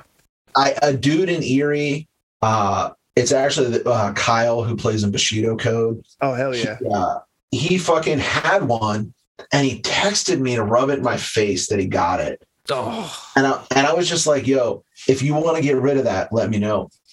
And so he told me what he bought it for, and like a day later, he's like, "Yo, I'm gonna sell it," but he wanted like double the money. I was like, "Not happening, dude." Like I know what you spent on it. Like, come on. yeah. And he was like, he was like, "Well, trade me your beta leads," and I was like, "No, come on." Like, fuck even though I don't, beta leads. Yeah, well, I don't play them much, but they're like they're the first amps I ever bought, so Yeah. like I'll be buried with them. And uh, and he was like, "All right, well, what about the butcher and one of your two thousands? And I was like, "Done." So, because I hated the butcher, dude, it weighed like two hundred pounds, and I know it was like the Mississippi Marshall, and it was supposed to be like an eight hundred, but it sucked. I didn't like it.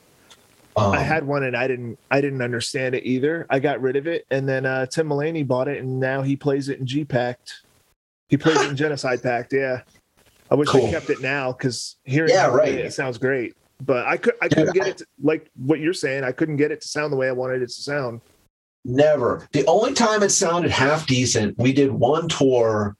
Um, it was after the Every Time I Die tour. We toured with uh, Home Wrecker. It was like seven shows or 10 shows or something.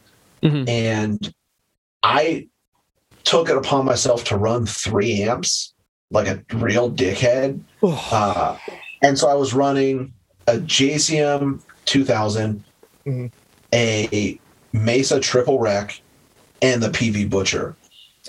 And it sounded awesome in the mix of those three amps. But if you took any of the other two amps out of the mix, the Butcher kind of sounded like shit. yeah. So it was like something about like where all of those things sat in the frequency range. Mhm. It was like cool. But after that, I was just like, nah, I, I got to ditch this. So I traded him that and my 2000 for the Pitbull. And uh, that became like my main amp. And that's just been like on everything. So, but when we went in to record the new shit, I didn't use any of my stuff. Hmm. It was the first time. Like everything we've ever recorded up until the new shit uh, was one, like the right channel was always a Sunn Beta lead, and the left channel was always a JCM 2000. And uh, and like the pedals were like a wide array of whatever, you know, Yeah. like an HM2 for sure, but then we'd sprinkle in some other shit. But on the new shit, um, I took my Pitbull, my triple rec, and a Fender, like a 90 Fender Blues Deluxe, Mhm. and which the Pitbull and the Blues Deluxe made it onto the record, but they are not the principal tracks. Oh, All of the principal tracks are actually like a Rev E blackface dual rectifier. Ooh. shit. And the deal was because we recorded with Arthur Rizk, who's the shit. And we sent him demos of all the songs. Mhm. And he was like listening to him and he called me and he was like, you know, what is the vibe you're going for? And I was like, I want it to sound like Coalesce playing Stone Temple Pilot songs. And he was like, got it. On it. And, and I was So like, specific too. Right. And so he just when we showed up, he was like, All right, I have a 412 cab, like a Marshall B cab, and here's my like this dual rectifier that he had bought for when he did the Cavalera conspiracy record. yeah. And he bought it because that's the amp that they use on the early Sepultura shit. So he like got it and he ended up not using it on that record. They used like 6505s or something Yeah, yeah. but he was like, this amp is fucking awesome. So, and I had like, I took like a Pelican full of pedals and I pulled them all out. And we sat down to find the guitar tone.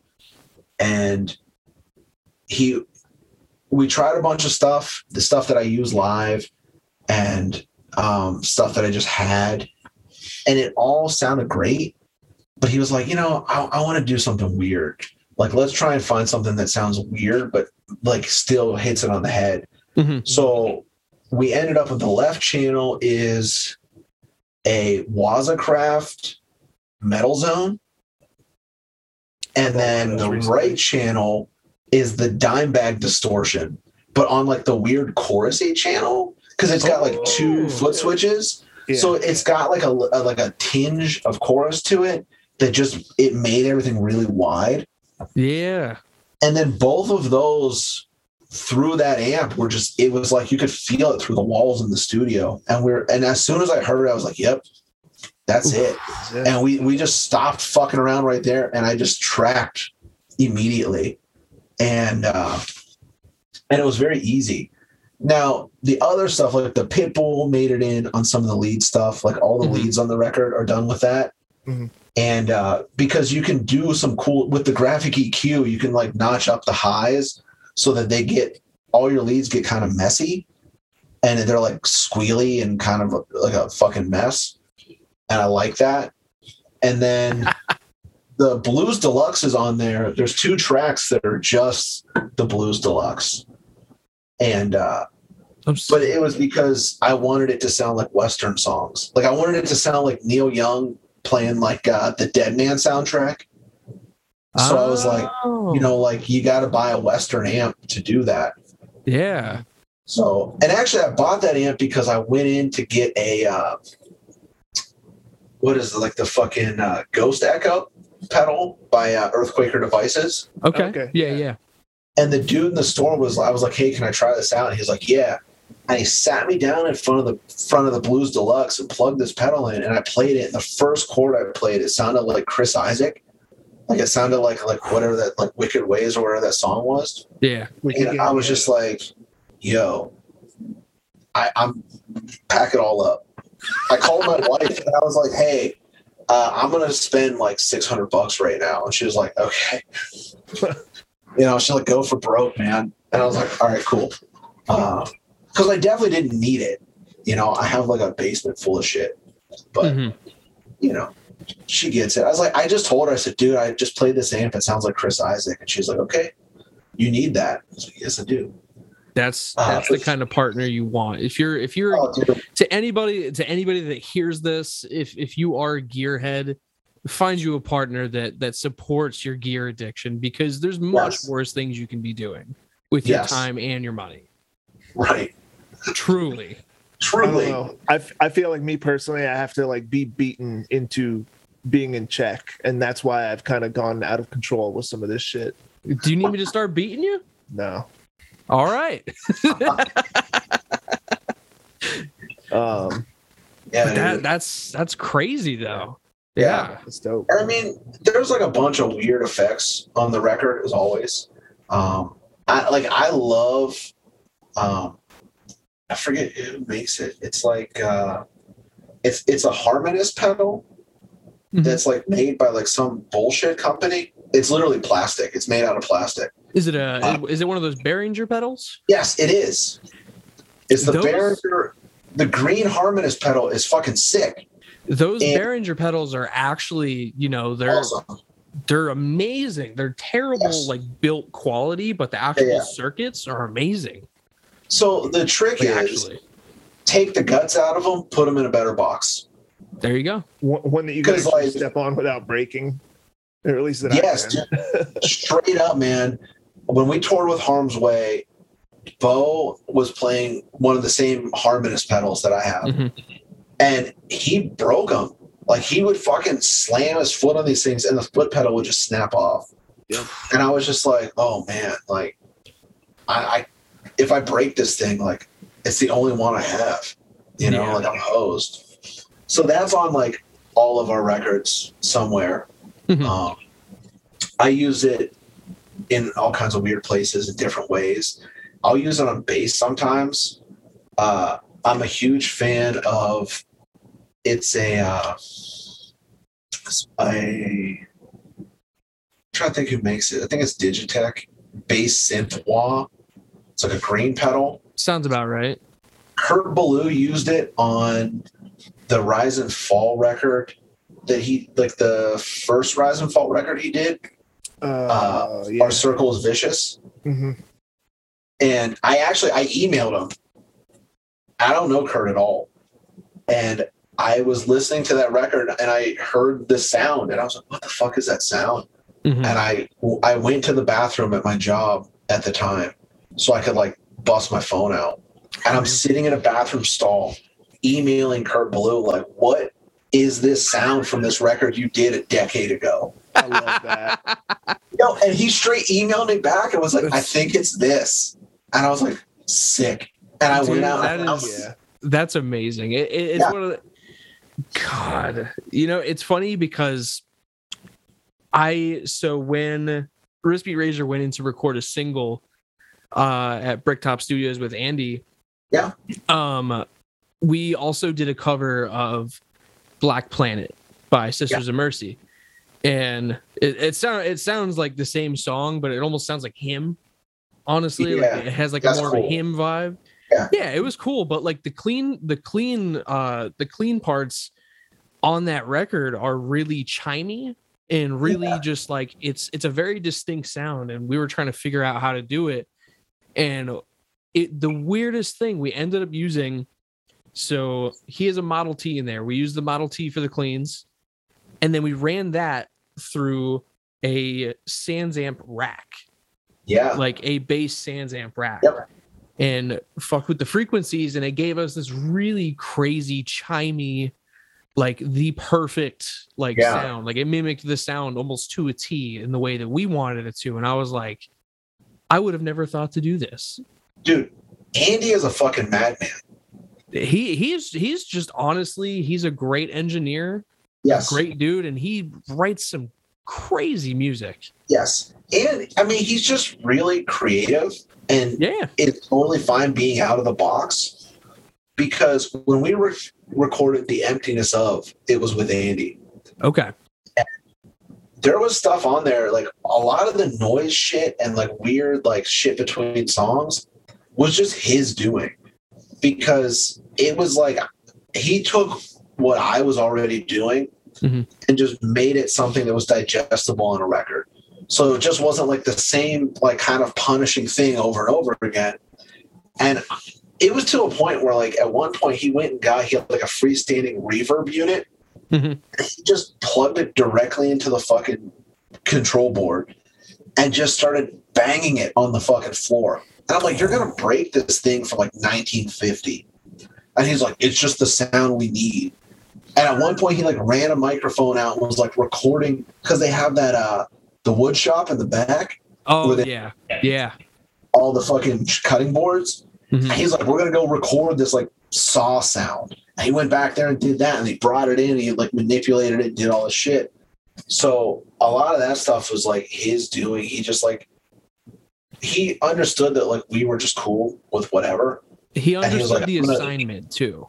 He did, and he just was like, "I'm gonna do it all the way, man, hundred percent." And we we were gonna go back to him actually, um, but we ended up going with Rizk just because I like change. It forces me to have to be better. Well, yeah, you don't want to. You don't want to stick to. It, it, it's kind of like you know. Obviously, there's a saying like, "If it ain't broke, don't fix it." But at the same time, as a musician, you're always evolving. Right. You, You know. did just Right. break out of using your whole setup the way it was for so long and then switching it Exactly. up. So, yeah, And- I can see Yeah. it. Well, that and like Andy, just I felt too. I felt comfortable going to Andy. That was a big mm. thing. Like we were talking to Justin at Closed Casket. He was like, "Where do you guys want to record?" He's like, "I reached out to like Andy. I reached out to this person, this person, this person. These are the people that have time." And half our band was like, "Let's just go back to Bricktop," because it was a really comfortable experience, and it was like Andy completely understood it, and I was like, Mhm. "Yeah." but I feel like if I'm comfortable, I won't perform as well. And like I want to like I want to have the pressure of having to like do it right and impress somebody else and then force them to like step up to the plate with us. And a we're good like mentality to have. Yeah. And and we're like animals, dude. We don't use a click track. I don't even know how that shit works. We've never recorded with one. Uh, we do everything in like one or two takes. So like as you hear it is how we played it. And like our drummer, my brother, he tracked drums for all of our records in six hours. Holy That's it. Well, that It's that's like- straight There's no like maniac shit. two, two, three days of drums. It's like he sits down and he fucking does it, and we're done. Six hours, that's it. And then I go in and I'll track everything in like one or two takes. And if I fuck something up, I don't take punches. I start it over. Mhm. And and so like yeah, there's dudes that are like, especially now in the realm of like recording, and everybody can record in their bedroom, and you can like get on Pro Tools or you can get on Mhm. fucking any of these programs, and you can have like a studio in your home. People are really good at that, and they're really precise. And I just don't dig it. You know, like I, I understand the place for it, but I like music that just feels organic. And so Yeah. much of that stuff doesn't feel organic. Like I have friends that will send me songs that are perfect and I'll love the song, but I'm just like, ah, the tempo's consistent. And and that was like a thing, like even we've had friends and bands that were like, yeah, we want it to feel organic. So even though we record to a click, in the breakdown, we don't play to a click. We let the breakdown breathe. And I'm like, well, then why don't I just play the whole song that way? Um, Mhm. but Yeah. to, to each to each their own. I mean, like my way is not the right way. I, I think I, I think that it, it's it has its place, you know. Yeah, Like when it comes to extremely technical music, sure, a click Yeah. track is probably what you want to use, but I think especially especially for a band like Eternal Sleep, I mean, I feel like there, there's no, you know, you could say, oh, this band sounds like this, this band sounds like this, but Eternal Sleep is its own beast. Yeah. You know, Yeah. like when I think of Eternal Sleep, I can't think of any other bands that really sound like Eternal Sleep. Right. Because you guys have your own you have your own unique sound and like you were talking about how you know, you wanted to write grunge music and uh, Yeah. put it through an HM2 like that's you know, that's not going into something being like I want to sound like uh, you know, I want to sound like this band and this band. right. It's it's grungy, groovy, and heavy. But then the other part is you're playing with your brother as the drummer. Yeah. And so you guys are locked in in a way that like a lot of people aren't going to be locked into. And so like, you can find that groove and like anything else doesn't really matter. it's just super u- it's really unique you know? It's like you said like anybody can have a uh you know a studio in their bedroom these days and make things sound super precise. And i think that it's really it's rare when you get somebody that y- y- you have a group of musicians or you know in in your in your case brothers that like literally can just do that do it the way you guys Yeah. do it Mhm. you know what i mean Right. and i mean some of the best records some of the best records like in in metal didn't use a click track i mean like for example uh what was it uh the slipknot self-titled from what Yeah. i understand they didn't use a click track uh Right. Let's see the cleansing by suicide silence i know you don't like you're not necessarily a huge fan my stuff. i'm I younger mean, click tracks, like click tracks, metronomes, whatever. They've been around for however Forever. long. Yeah. But it's Yeah. the the the quantizing thing has only in the past like 15 years been Yeah. so Right. much of a thing. i think Right. that i think that there's there's a certain charm to uh i, I don't want to say sloppiness because it's not sloppy you know what i mean it, it's more just like it, it feels real There's perfection Right. in the in the imperfection. yeah exactly Well, and I think for a band like us, what like there, there's no bells and whistles with us live. What you see is what we are.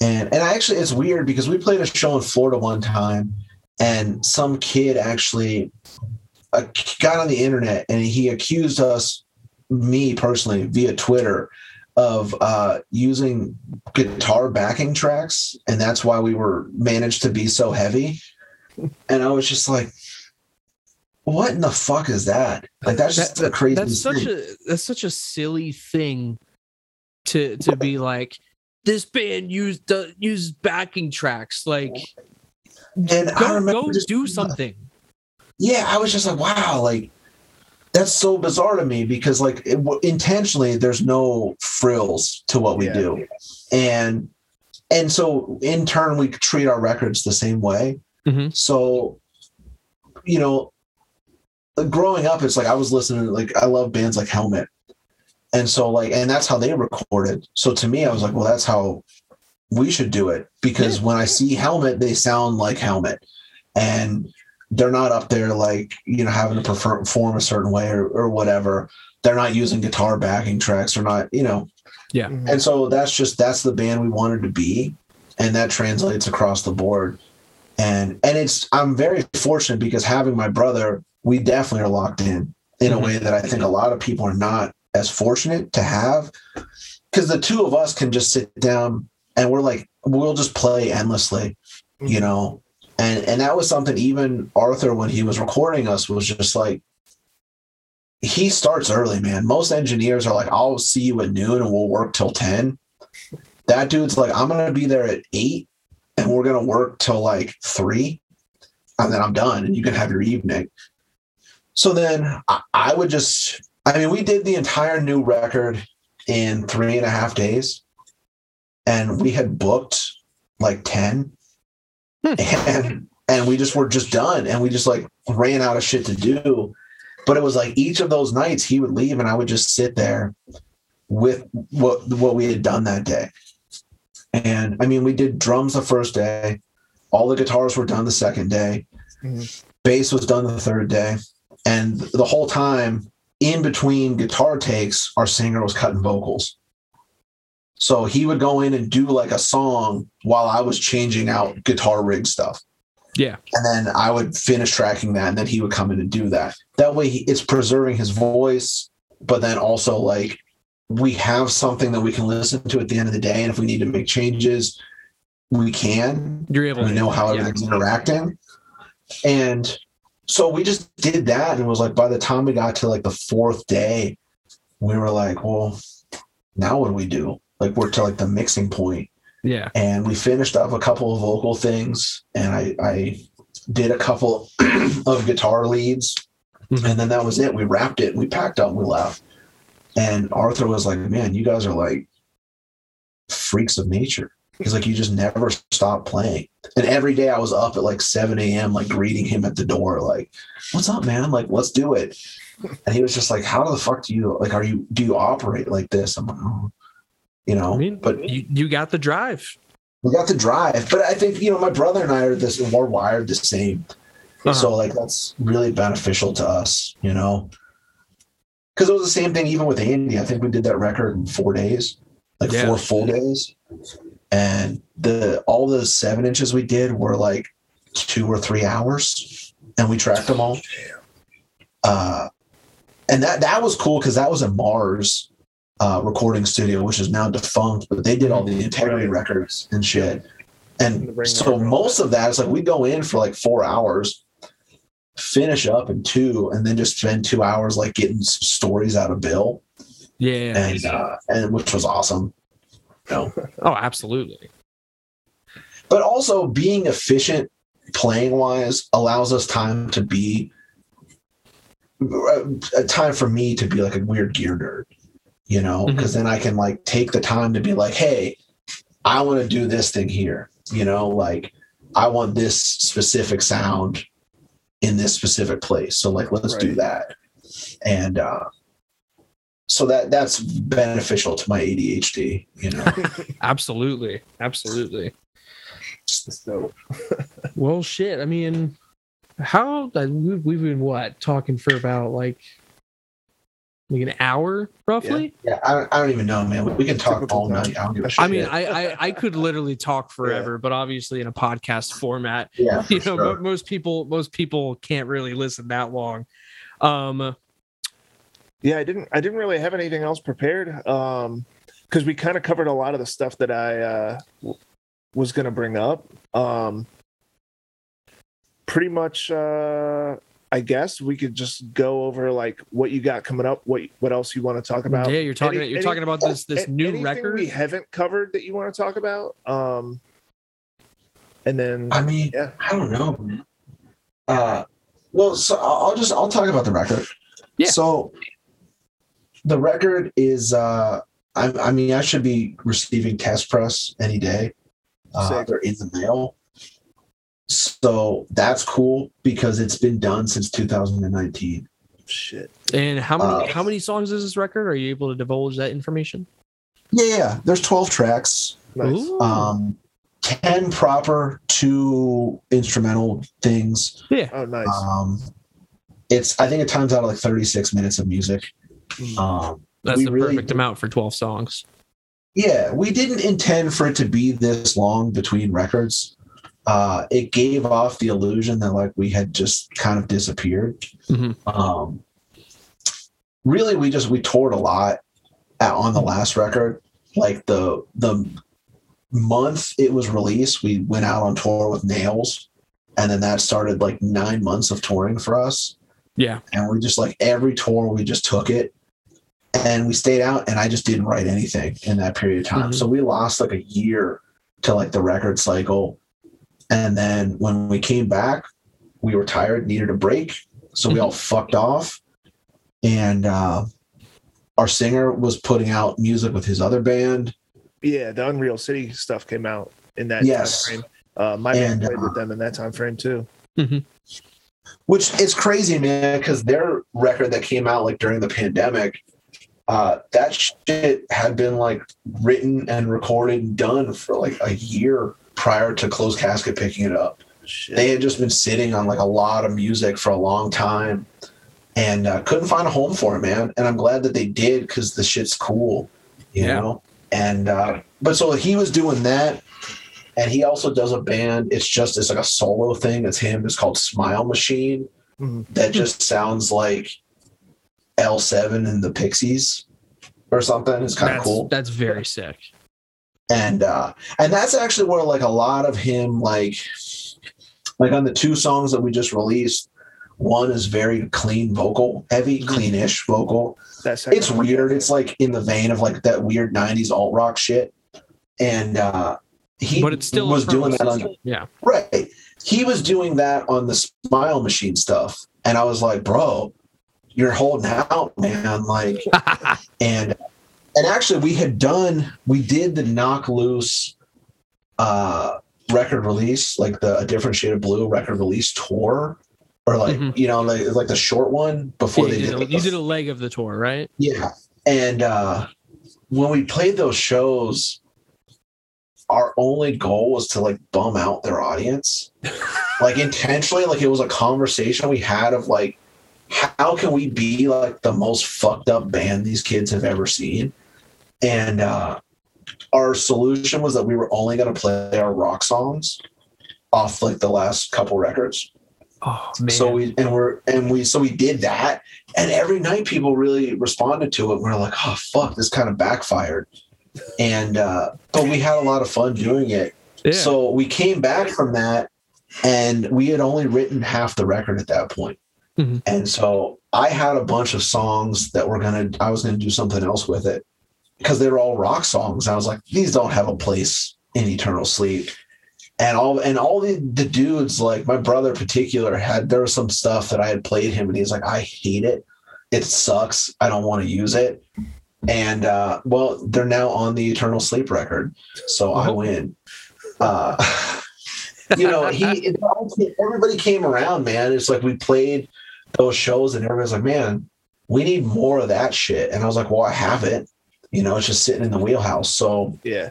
we ironed that stuff out. We went in, recorded uh, in October of 2019, and originally the record was going to be out in May of 2020, Mhm. and then Right. the fucking pandemic, dude Yep.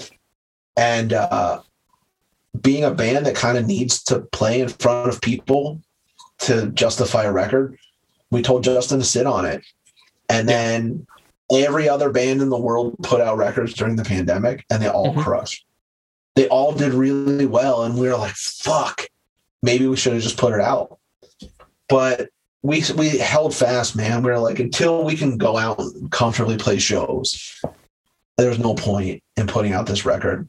So then, you know, what would have only been three years between records is now like six. And it was like deceptive because when we released those songs, we actually had shows booked. Mhm. And that was why we released them. And then those got canceled because the other band had some COVID concerns and their drummer ended up getting uh, getting COVID. And so we had to cancel the dates and it sucked. And uh, we were like, fuck it, put the songs out.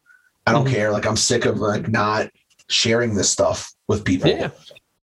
So we put it out, and uh, now it's like we're looking at a summer release for the record. Uh, Hell all the art's been approved.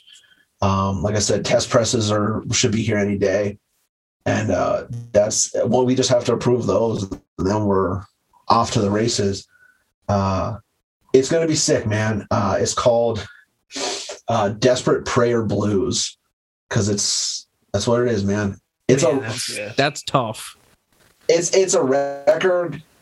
I, I'm pretty sure, man, because our singer is like a Muay Thai guy, Mhm. and I'm pretty sure that the whole record is just about him like ninja kicking God to death. Uh, I, I I don't know, but there's some like very like anti like God stuff on there, which is you know that's cool.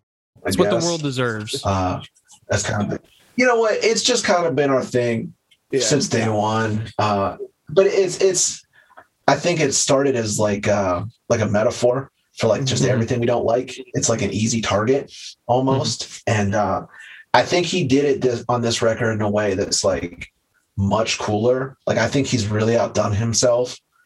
And uh that to me was like the coolest thing about doing the record was like I got to be as weird as I wanted, but then he came in and just kind of made the whole thing come together. And Yeah. uh, so I'm excited. I'm excited for people to hear it. People seem to respond well to the stuff we just released, Mhm. but yeah, it's badass. I'm I'm stoked. That first one, uh, I I like that you were talking about helmet and damnation AD and everything like that because I Yeah. definitely like the upon first listening to uh, there above, I was like, oh, this is kind of like helmet and unsane, and Yeah. then the second one is obviously like Yes. got like the the slow or grunge thing going Yeah. on. I'm I can kind of I Yeah, I feel like I can I think I can see where it's going and it's it's dope. I mean, just from everything you've said, all the gear you've talked about that you use, and you know, just just knowing the kind of band that you guys are and the evolution of the band, I'm very, I'm actually very excited to hear this new record. yeah, dude. I, I mean, I think it's it's great. I think everybody says that when they put out something new, and I think that most people genuinely mean it. You know, mm-hmm. because as like creative people, everybody is like proud of that thing that they're creating. Of course, Yeah, you're Um, living and breathing it. Right, exactly. when we chose those songs to go out, we kind of picked the two most polarizing moments of the record mm-hmm. uh, because I think they're representative of like the entirety of the whole thing. Mm-hmm. Because there's definitely stuff that just you're going to hear it and you're like, oh yeah, that is an Eternal Sleep song. Mhm. And then there's some stuff that's going to kind of challenge you a little bit, and you're going to be like, wow. That's fucking. That sounds like it should be on like a an X Games video or something. and Uh, that that's so that's so dope though you know Yeah. i i think that i think that with this new record i mean at least from what i can put together i can see i can see you guys getting to a much bigger audience you know breaking out to a much Yeah. bigger audience and you know I, i mean, I mean that's there's people that have heard it. Um, people like in our camp, you know, Yeah. some close friends, and that's kind of the sentiment across the board. But uh, I mean, full disclosure, Mhm. we don't give a fuck. You know, Well, like and that's- that's, and that's what- thing. that's yeah. what makes it so cool is because you're not doing it for anybody but yourself and when it comes dude. down to it the best the best music is the music that you make for yourself right. I mean, I said to Justin when we sent him the masters at Closed Casket. Uh, we sent him the masters, and I was on the phone with him, and we were talking about the record. And even recently, we were talking about what touring would look like for it. And he's like, you know, I think people are, you're really going to get your shine on this one. And I was like, I just want to be like the Melvins of hardcore. You know, I Yeah. want to be like a weird outlier band that just gets to do whatever the fuck we want for as long as we want to do it. And like, And- I don't care about anything else. i think it's i so I, I say it in the way that you know it's funny because literally a good example of this is i mean turnstile on jimmy kimmel live last night Crazy. like Crazy. like that is that is you know you would have you would have asked us. either of us from the DMV where we were seeing Turnstile in a right. garage in Baltimore Yeah. like oh are they ever going to play on Jimmy Kimmel live eh, yeah. no but they're they're a band that has pushed themselves and evolved into a band that is digestible and Right. so it, it's reached such an audience that now they're able to liter- they're literally able to play on TV now. You know Yeah. what I mean? And I think that it's really cool because obviously it, it's not like there's other bands that have done that before, but not like this, where it's a straight up what started as an underground hardcore band, you know, essentially side project turn into a full fledged like phenomenon. I think they Yeah. would have made this Also, record too- anyway. No, I think- absolutely. I think they just had the opportunity to. well, absolutely. Yes. And the thing is, is that they're making music that they want to make. Yeah. And Right. it just so happens that all these opportunities are coming to them like that. And I think that that's very, very likely to happen for Eternal Sleep in that way. I think that um, I don't know because I, I actually had this conversation. I saw Vein uh, Friday night Yeah, yeah. here in, here in Pittsburgh, and it was weird because they, I mean, they almost sold out this room, and out of the entire room of people, I know this is part of getting older. Mhm. There, I only knew, recognized like ten people, and their audience here in this area has like completely shifted. And I texted Justin a closed casket to be like, "Yo, what was the show like in like Syracuse or whatever, Albany?" And he was like, "Same thing." And I was like, that's like an indicator that this is a band that's like on the cusp. Because Yeah. I mean, we saw it with like Code Orange and stuff where Yeah. as they started to make that shift, the audience changes. Mhm. And you know, you see that with Turnstile. Uh, and in that moment, I actually I, I was talking to my wife about it because she was like, Man, you know, I, I can't imagine a lot of these people coming to see like eternal sleep. And she's like, I think they should want to, but I, I can't see it. And I was like, no, because uh, a band like Vein, a band like Turnstile, they're doing what they do. A band like Knocked Loose, they're all doing what they do, and they're doing it in a way that like it's digestible for people. Uh, I think that Eternal Sleep, probably just because like I'm a grumpy old prick. Uh, everything we do is like really antisocial by like Mhm. design, and so even like stuff that's like catchy or it seems accessible, we do it in a way that it's like still very antisocial. Mhm. So it's not as like readily di- digestible by people. So Mhm. it's like weird because like people like yourselves or like friends of ours who like understand us as people or like will talk to us and are, are like our band and like we hear this and this makes sense. It's gonna get a shine. It's gonna be awesome. It's like, Mhm.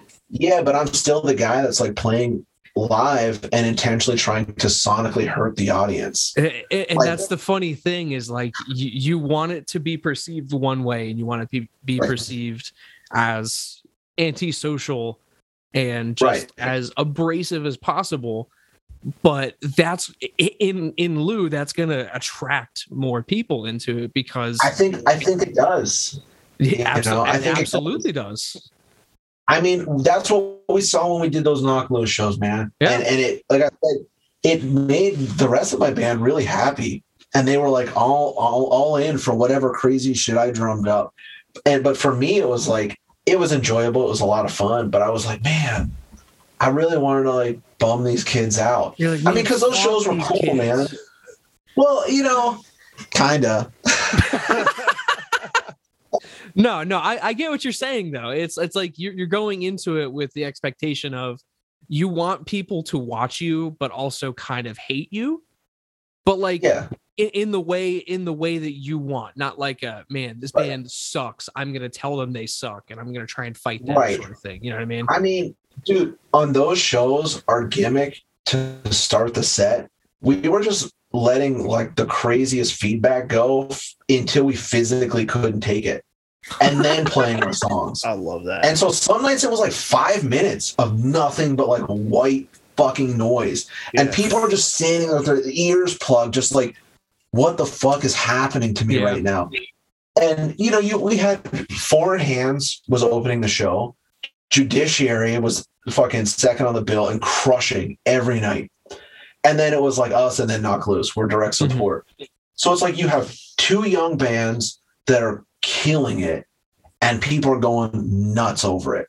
Mhm. And then you come, we come out and it's like, here's fucking five minutes of feedback. Like, suck it. And I'm And like, this so is sick. guaranteed to bum them out. And every night, dude, we sold out of merch two shows in. We were, we were Ooh, man. no merch. I was like, dude, this is the craziest thing. Because, dude, we did like that Every Time I Die tour was like six weeks. The first like 10 shows, we didn't sell anything. So it's like to then turn around and it's like, and, and we're trying to win over that audience. Yeah. And then to turn around, we're trying to alienate these fucking people from what we're doing. And they're like, they loved it. They're like rabid over it. I, I think I'm it's very like, telling. it. I think that's very telling Yeah. of what's what's to come, honestly. it's it's almost like the Right. uh all the feedback and everything was like a uh was like a hard reset and then like a palate cleanser Yeah. and then you got to play the set yeah. so rather You know, than and fuck Yeah. with them it it helped them it's more just like fuck, did. stop it. Yeah, I think it did, man. And I also too, I think that we've always oddly been a gear band. You know, Mhm. whether it's like we're like the only band for a long time that was running full stacks. Mhm. I mean, I'm talking everywhere. If we're playing in your fucking basement, we're playing with full stacks and two eight tens to boot. Who the fuck does that? You know, Eternal Sleep and- does that. Exactly. Uh, like I, I started bringing less gear on the road for no reason other than like everybody started doing it. And it's like now every band has like full stacks. I'm like, oh, fuck this. I'm going back to fucking half stacks. You just Um, got you just got to bump it up a notch. You got you got to run. Yeah. I need more. You got to run. I, four. I have four. That's the fucked up thing. I have four fucking full stacks and I could do that. But like, who wants to deal with that shit? i love it You know, my band would just make me carry it myself. But we, uh, it would look cool though, and and sound even better. I guarantee it. But so, you know, through whatever reason, we've always been like a gear band too. So I think that attracts people. You know, people always want to talk to us about shit. Like we played a show recently and like uh our bass player, he's using some shit I bought during the pandemic. You know, I got like a one of those Darkglass Alpha and Omega 900s. Um, amazing, amps. amazing. and then actually uh, a company from you guys' neck of the woods, uh, Damnation Audio, Oh yeah, yeah. Uh, up in Baltimore. I got one of their uh like the MBD one Yeah. two. Yeah, the MBD two. And, yeah. Yeah, because I went and saw Eye Flys, and they were using one and was it was the best bass tone. I, yeah, it was. and uh, he he had the best bass tone I've heard like ever. And I was just like, oh, okay. And I bought one two days later, and we were running that through like an 810. And literally, some kid after our set came up to our bass player and was like, dude, I thought my shit sounded good. And then you just like dominated me. And he was like, talk to him. It's all his shit, you know? Mhm. And some kid came up to me and was like, dude, I was kept trying to take pictures of your pedalboard because like it's fucking wacky. And I'm like, yeah, let's talk. And I'll talk to everybody about that shit. I don't Come here, care, man. I here, had a son. kid hit me up one dude. Some kid messaged me one time on Instagram was like, "Hey, what did you use on every one of your records?" I said, "How much do you want to know?" He was like, "Everything." I was like, "Really, everything?" And he was like, "Yep." Literally, I sent him like a fucking spreadsheet of every fucking pedal I've ever used, every amp I've ever used, what channels they're on, what songs they're on, what minute markers, all that shit. And he was like, holy fuck, dude. And I was like, yeah, I'm, I'm a psychopath. So I love like I encourage people, anybody listening to this, if they want to talk. I mean, you guys see, I've talked your ear off for like an hour and a half, man. No, No, still- we we love it. I mean, that's that's I I feel like this is going to be something that I end up saying every episode that we do, but this is why this exists. This is why Yeah, we started Yeah. this. When Matt told me about it, I was like, he po- actually he posted about it that he, you know, you guys were doing mm-hmm. this, and that he had like done it or whatever. And I was like, dude, that is so sick. I was like, I wish people would talk to me about this shit more. And he was like, I'll I'll let him know. And I was like, sick. And like a couple days later, you guys like fucking hit me up. and I was Here like, we are. yeah, the fact that the fact that he hit us up and told us that you were interested in doing that, it was like that. That was like enough to know that like we we were kind of on the road that we needed to be on because like Mhm. yeah, Matt Matt obviously you know is like another person Right. that we could just have these conversations with on accident. yeah. And Yes. just like anytime I run into him, we just end up talking like this. yeah. And, and, So- and that's the funny thing is that literally the, the, Jeremy one day, you know, I've known him for we've known each other for what 10 years now? Yeah. roughly 10 years and literally every time we text we talk hang out we always end up talking about gear relentlessly like it- Yeah. when i say relentlessly i mean like it, it's it's incessant like just talking about gear like i was at work today and i sent him something like it's just like it doesn't end and then like one day he was like oh we should start a podcast and i was like let's do it Yeah. Because you Yeah, get dude. these conversations out of a rig rundown and you don't get them out of a normal podcast No. because people kind of gloss over Not it. at They're all. like, oh, we're not going to bore the audience with that. And it's like, Yep. no, do it. That's the shit I want. Yeah. I mean, you're absolutely right, man. I watch all those rig rundowns and they get right to the thing that I want to know. And they're like, yeah, we're not going to talk about that. It's they're it's just like, they're ah. just edging you. They're just edging you the Yeah. whole time, and then they just fucking blow it for you. Yeah, dude, it drives me nuts. And then I spend like days and weeks trying to research what I want to know Mhm. through like weird forums and shit. And it's like, man, why do you do that to me? Just tell me. Just tell me and, the and shit. that- and man. that's the cool thing is like this is absolutely a podcast for the for the guys, girls, any literally anybody who stands at the front of the stage, side of the stage, behind the stage, and tries to look at what you are using. Yeah. Like well, and I it- think, I think that's important, man, because we all come from that. Mhm. yeah, you know, like- absolutely. You know, I'm still that guy. I, you know, we tour with a band, or if I go see a band, like I want to Mhm. know what they're using. The first thing I do is scope their pedalboard. And I worked until rec- until the pandemic when shows closed down. I worked as a stagehand and a concert production manager for like ten years. Yeah. And every band that came through, I'm checking it out. Whether it's, you know, I worked for Kiefer Sutherland and shit. And I'm like, what's your fucking country band using? I want to Yeah, know. And I, I remember shit, you know, like I remember their drummer had like Ludwig reissued a bunch of, of vintage drum hardware that Mhm. was all just like super fragile and stupid. Uh, it didn't make any sense, and he hated it, but he had to use it because they wanted the band to look authentic to like the time that they were pulling Yeah. music from. And I was like, that's so bizarre to me. But I remember those fucking details. I remember the fact that the dude from Blues Traveler, we carried in two pallets of harmonicas. Motherfucker has harmonic. He changes harmonicas every three shows, like a guitar player changes strings. Every three shows, he just throws them out and cracks a new one. He has some that will never touch his lips because they're junk to him, and he hands them out to the audience all night. Man, And I'm just like, is- Wow. I So it's, like it's like a pack the of, shit, it's like a pack a day smoker sort of deal, but with Yeah. harmonica with harmonicas. right? And so it's like that shit's cool, man. It was cool when like um MC5 came through like Mhm. on that reunion tour a couple years ago. Yeah, and like Kim Thayil from fucking Soundgarden was with him. And it's like I got to walk right up and there's his guitar vault and I can just look at all his fucking guitars in there. And you're just like, that's like history. I'm looking at Yeah. something that's like so you're right, man. This is for like all those people that are like want to know. They want that information. They want to like be better. I had a kid one time break into the back of a venue after the show was done. He snuck in the back door and he army crawled across the room to my amps and took a fucking picture of my amp settings, but he didn't turn his flash off.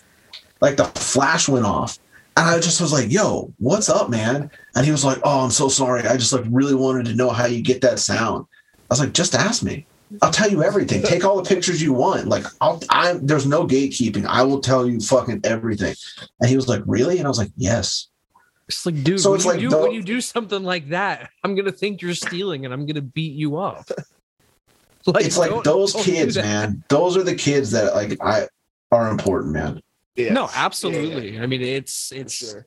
especially important with you know, like under the underground scene of metal and hardcore, especially you know, because obviously you have the bigger bands and they're a little bit more accessible in terms of information because everybody knows them Right. you know but you know you see you see one band one time in like a vfw hall like Yeah. a good example like uh black mask like i Yeah. played with uh i played with black mask one time and i was like what the hell like how do they how does it sound like this like why does it hurt me when i'm watching this you know yeah.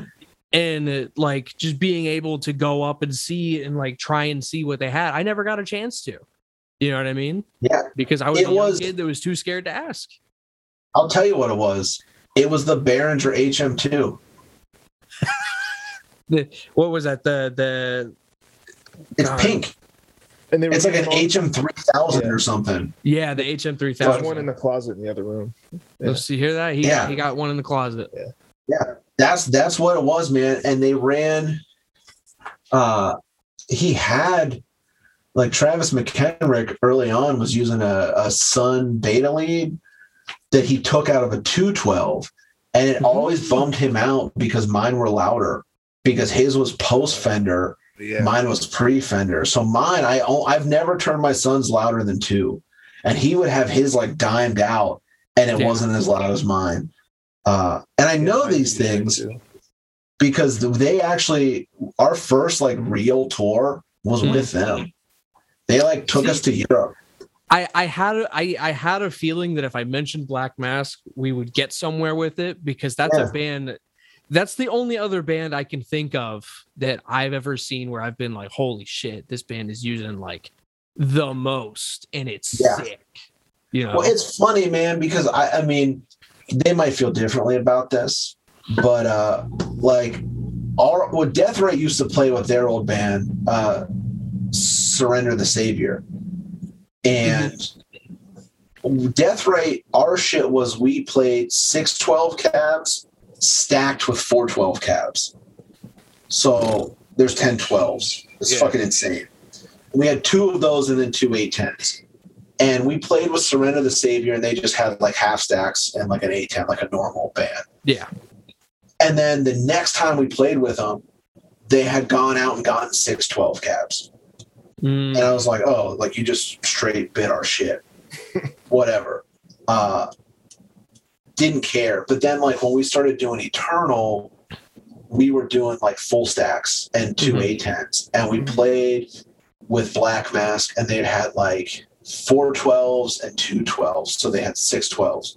Yeah. Um and then the next time we saw them, they had full stacks and they had two A10s. And I know that they, I think they credit that band like uh, Torch Runner to that. Oh, yeah. group. Yeah. And I know that that dude played with them for a little bit as well. Mhm. And like they were another band that was doing that. So like it very well could be. But we're like, we live like an hour away from those dudes. And I know Mike very well. Travis McHenrick lives here. Casey from Unreal City is also in Black Mask Mhm. now. Yeah, yeah. So, so like it's very intermixed. Mhm. But we went to Europe with them. They were supposed to go to Europe with Old Wounds, Mhm. and Old Wounds canceled. And we were playing like a weekend of shows, and they intersected with like a Black Mask show. So we were hanging out, and they watched our set. Mike Stella was just like, "Hey, do you guys want to go to Europe with us?" And we are like, "Yeah, fuck it." Awesome, dude. Mike's Mike's a solid. Mike's guy. the best, dude. Yeah. Actually, I got the uh, PV Butcher from Mike Nice. because they Black Mask used it for a while. It was like a Sunn Beta lead and the PV Butcher.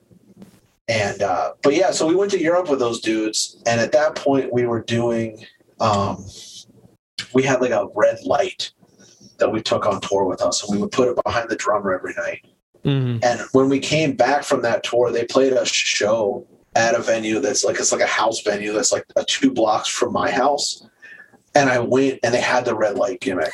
And that's why I'm just gonna straight up say that like they stole it all from us, man. Uh, no. But uh, I'm just I'm just busting their chops. But no, no, of course. no, but I mean, they were like a really great band. They also Yeah. have a fucking record. They have a record that is not out. oh shit. That's a It's- that's a shame that it is not. Yeah, dude. It's uh they recorded it at Silver Bullet, uh, Oh, which so is the same guy. that Sounds fantastic. it does. It sounds insane. It's like a DB record. It's really fucking great, dude. And uh, I know that Mike has recently been like working on the vocals for it.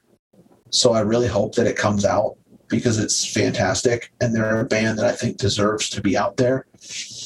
Um, but yeah, man, it's cool. It's cool how like gear intertwines us all, man.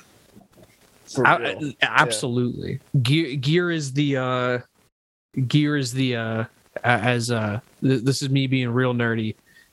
Energon for Transformers. Gear is like that for for us. Yes. He, He he's he, he's wincing so hard. He went there. God, I love. Listen, the, the Michael Bay Transformers can can suck my whole hog. The original, the original movie and the original series, untouchable. I grew up with that. Yeah, dude. I'll Yeah, leave it at awesome. that. I'll leave it at that. Gear Well, is I'll- Energon. I'll I'll leave this on one last cool gear note. Yes. Uh, so we talked about guitars, and I didn't tell you about my coolest guitar. Oh, yeah. Ooh. All right, man. And I actually play this one. I gig this one. I won't after I have talk about this publicly because I, I it can't get stolen. Mhm. Uh, it is. Uh, I was gifted for my wedding a uh, first act custom shop, one of a kind guitar, and it's in the shape of an old Mosrite. Yep. And it the 12th fret in, inlay is 1984, which is the year I was born. Damn. Man. And uh, the That's, story behind it is I got it from Andy Williams. Mhm. And he uh he called me like three days before my wedding. And he was like, Hey man, I have a wedding present for you. Uh check your phone. You know, I'm gonna send you pictures. And I look at it and I'm like, holy shit, like this thing is amazing. I'm looking at it, I'm like, wait, is that a fucking first act? He's like, Yeah, you know, like in the early 2000s, they had their custom shop Right. and their builders were all dudes that left Gibson. So their guitars were fucking legit. And they were building them for like Maroon 5 and fucking Converge and Yeah. High on Fire, all those bands. Trap Them uh, had one, yeah. Mhm. Yes. And so Andy Williams had a first act endorsement. And he said that when they closed out the custom shop, they just called him and said, Hey, we got a bunch of guitars here. Like, come pick through and take whatever you want. So he went down to get a bunch of guitars. He's taking guitars and he goes in the office on his way out and just sees this guitar sitting there. And he's like, What's up with that thing? And they're like, Ah, man, we like it was a custom build. We made it for these guy, this guy. They never called us back. He never picked it up. You, you can have it if you want it. He took it because he was like, Someday I'll just have a bud that was born in like 84 and I, this will be the perfect gift for him. Yeah. And so he tells me all this, and he was like, "So it's yours." And I was like, "What?"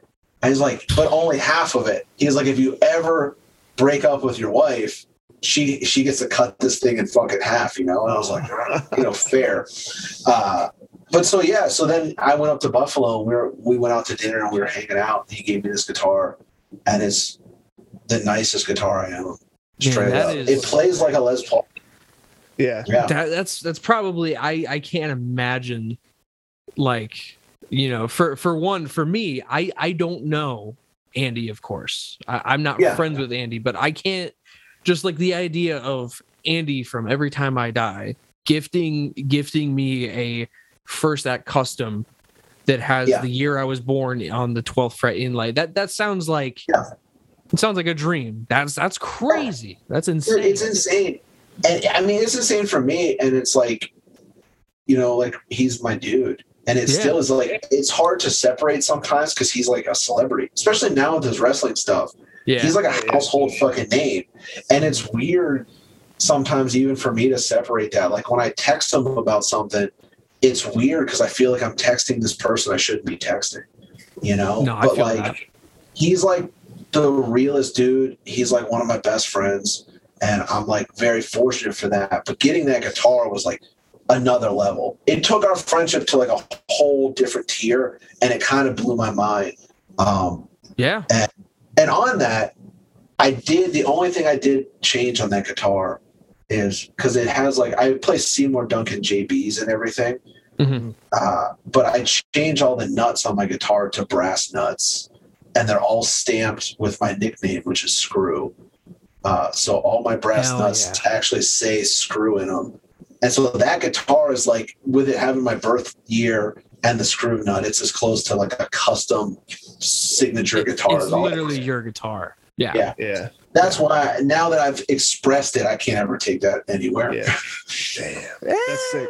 I don't Some know. maybe- cocksucker Maybe, maybe the big outings, you know, when you guys are playing stadiums after the Yeah, record maybe. comes You know. Some motherfucker will steal that shit, man. People are fucking ravenous these days, Yeah. man. It's, it's horrible. Yeah, I had, I have, uh, when I had, so I'm actually back at this job now. I'm not touring full time anymore. I'm, Yeah. you know, adjusting into being a, a full fledged adult, but Sure. being able to afford gear is also sick. Yes. Um, but I had a I had a good job and I was on tour and I was in Chicago and I went to the Chicago Music Exchange and they had some Dunables there. And I played a Cyclops and I was like, I need this. I need one now. And so I Yeah. sent an email to Sacha and literally got a completely murdered out uh Cyclops one volume knob, two pickups, three-way switch with a Bigsby with a with a floating That's awesome. Bigsby. And it is Yeah. insanely cool. It was a lot of money, That's awesome. like that's something I'm gonna have forever. You know? Yeah, yeah. Dude, and those guitars are so awesome. I worked a show for his band, Intronaut. Yeah, yeah. And that was the first time I, I met him and saw those guitars. And I asked him about it. He's like, Oh, I make these. And I was just like, Whoa. And then after that, I looked into him. I was like, I can't afford that shit. Plus, Yeah. I'm a degenerate with my guitars, man. I don't wire in anything. My volume and tone knobs do not work. I don't wire in the pick the neck pickup. It's only bridge ever, and my three way switch, the toggle acts as a kill.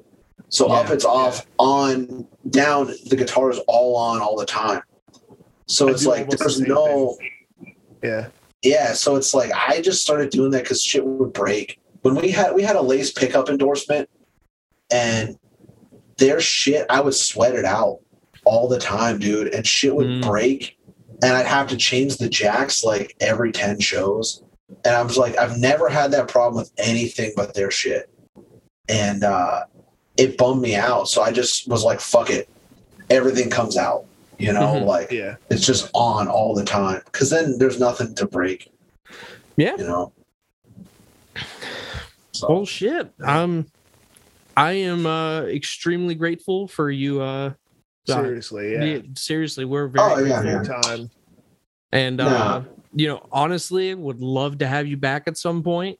You know, whether Always. it be just you, somebody else from the band. You know, when you guys are full fledged, you know, yeah. badass rock stars that hate everybody and want to hurt everybody. D- down the road, and uh, maybe you'll have you'll switch up your gear a little bit, and maybe it'll be Mhm. something new to talk about. Maybe not. Maybe same old shit and just more to talk about. I don't know.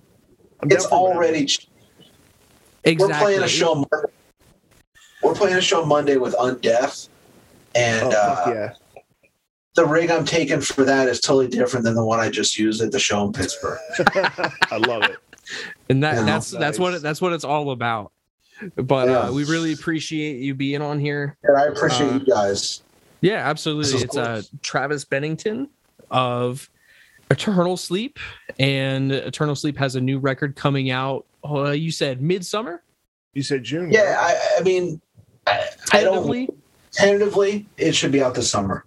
I don't Okay. see why. It wouldn't. Um, you know, we're we're so far along in the process that I I feel comfortable saying that like this summer or the fall at the latest Nice. And the name of the record again was is uh Desperate Prayer Blues. Yeah. So look out for Desperate Badass. Prayer Blues Yeah. on Closed Casket Activities. Uh, that'll be coming out at some point this year. It's gonna Yes. be a banger. I I can already tell. Um, so, but yeah, do you have anything else you'd like to plug or? Nah, man, I'm good.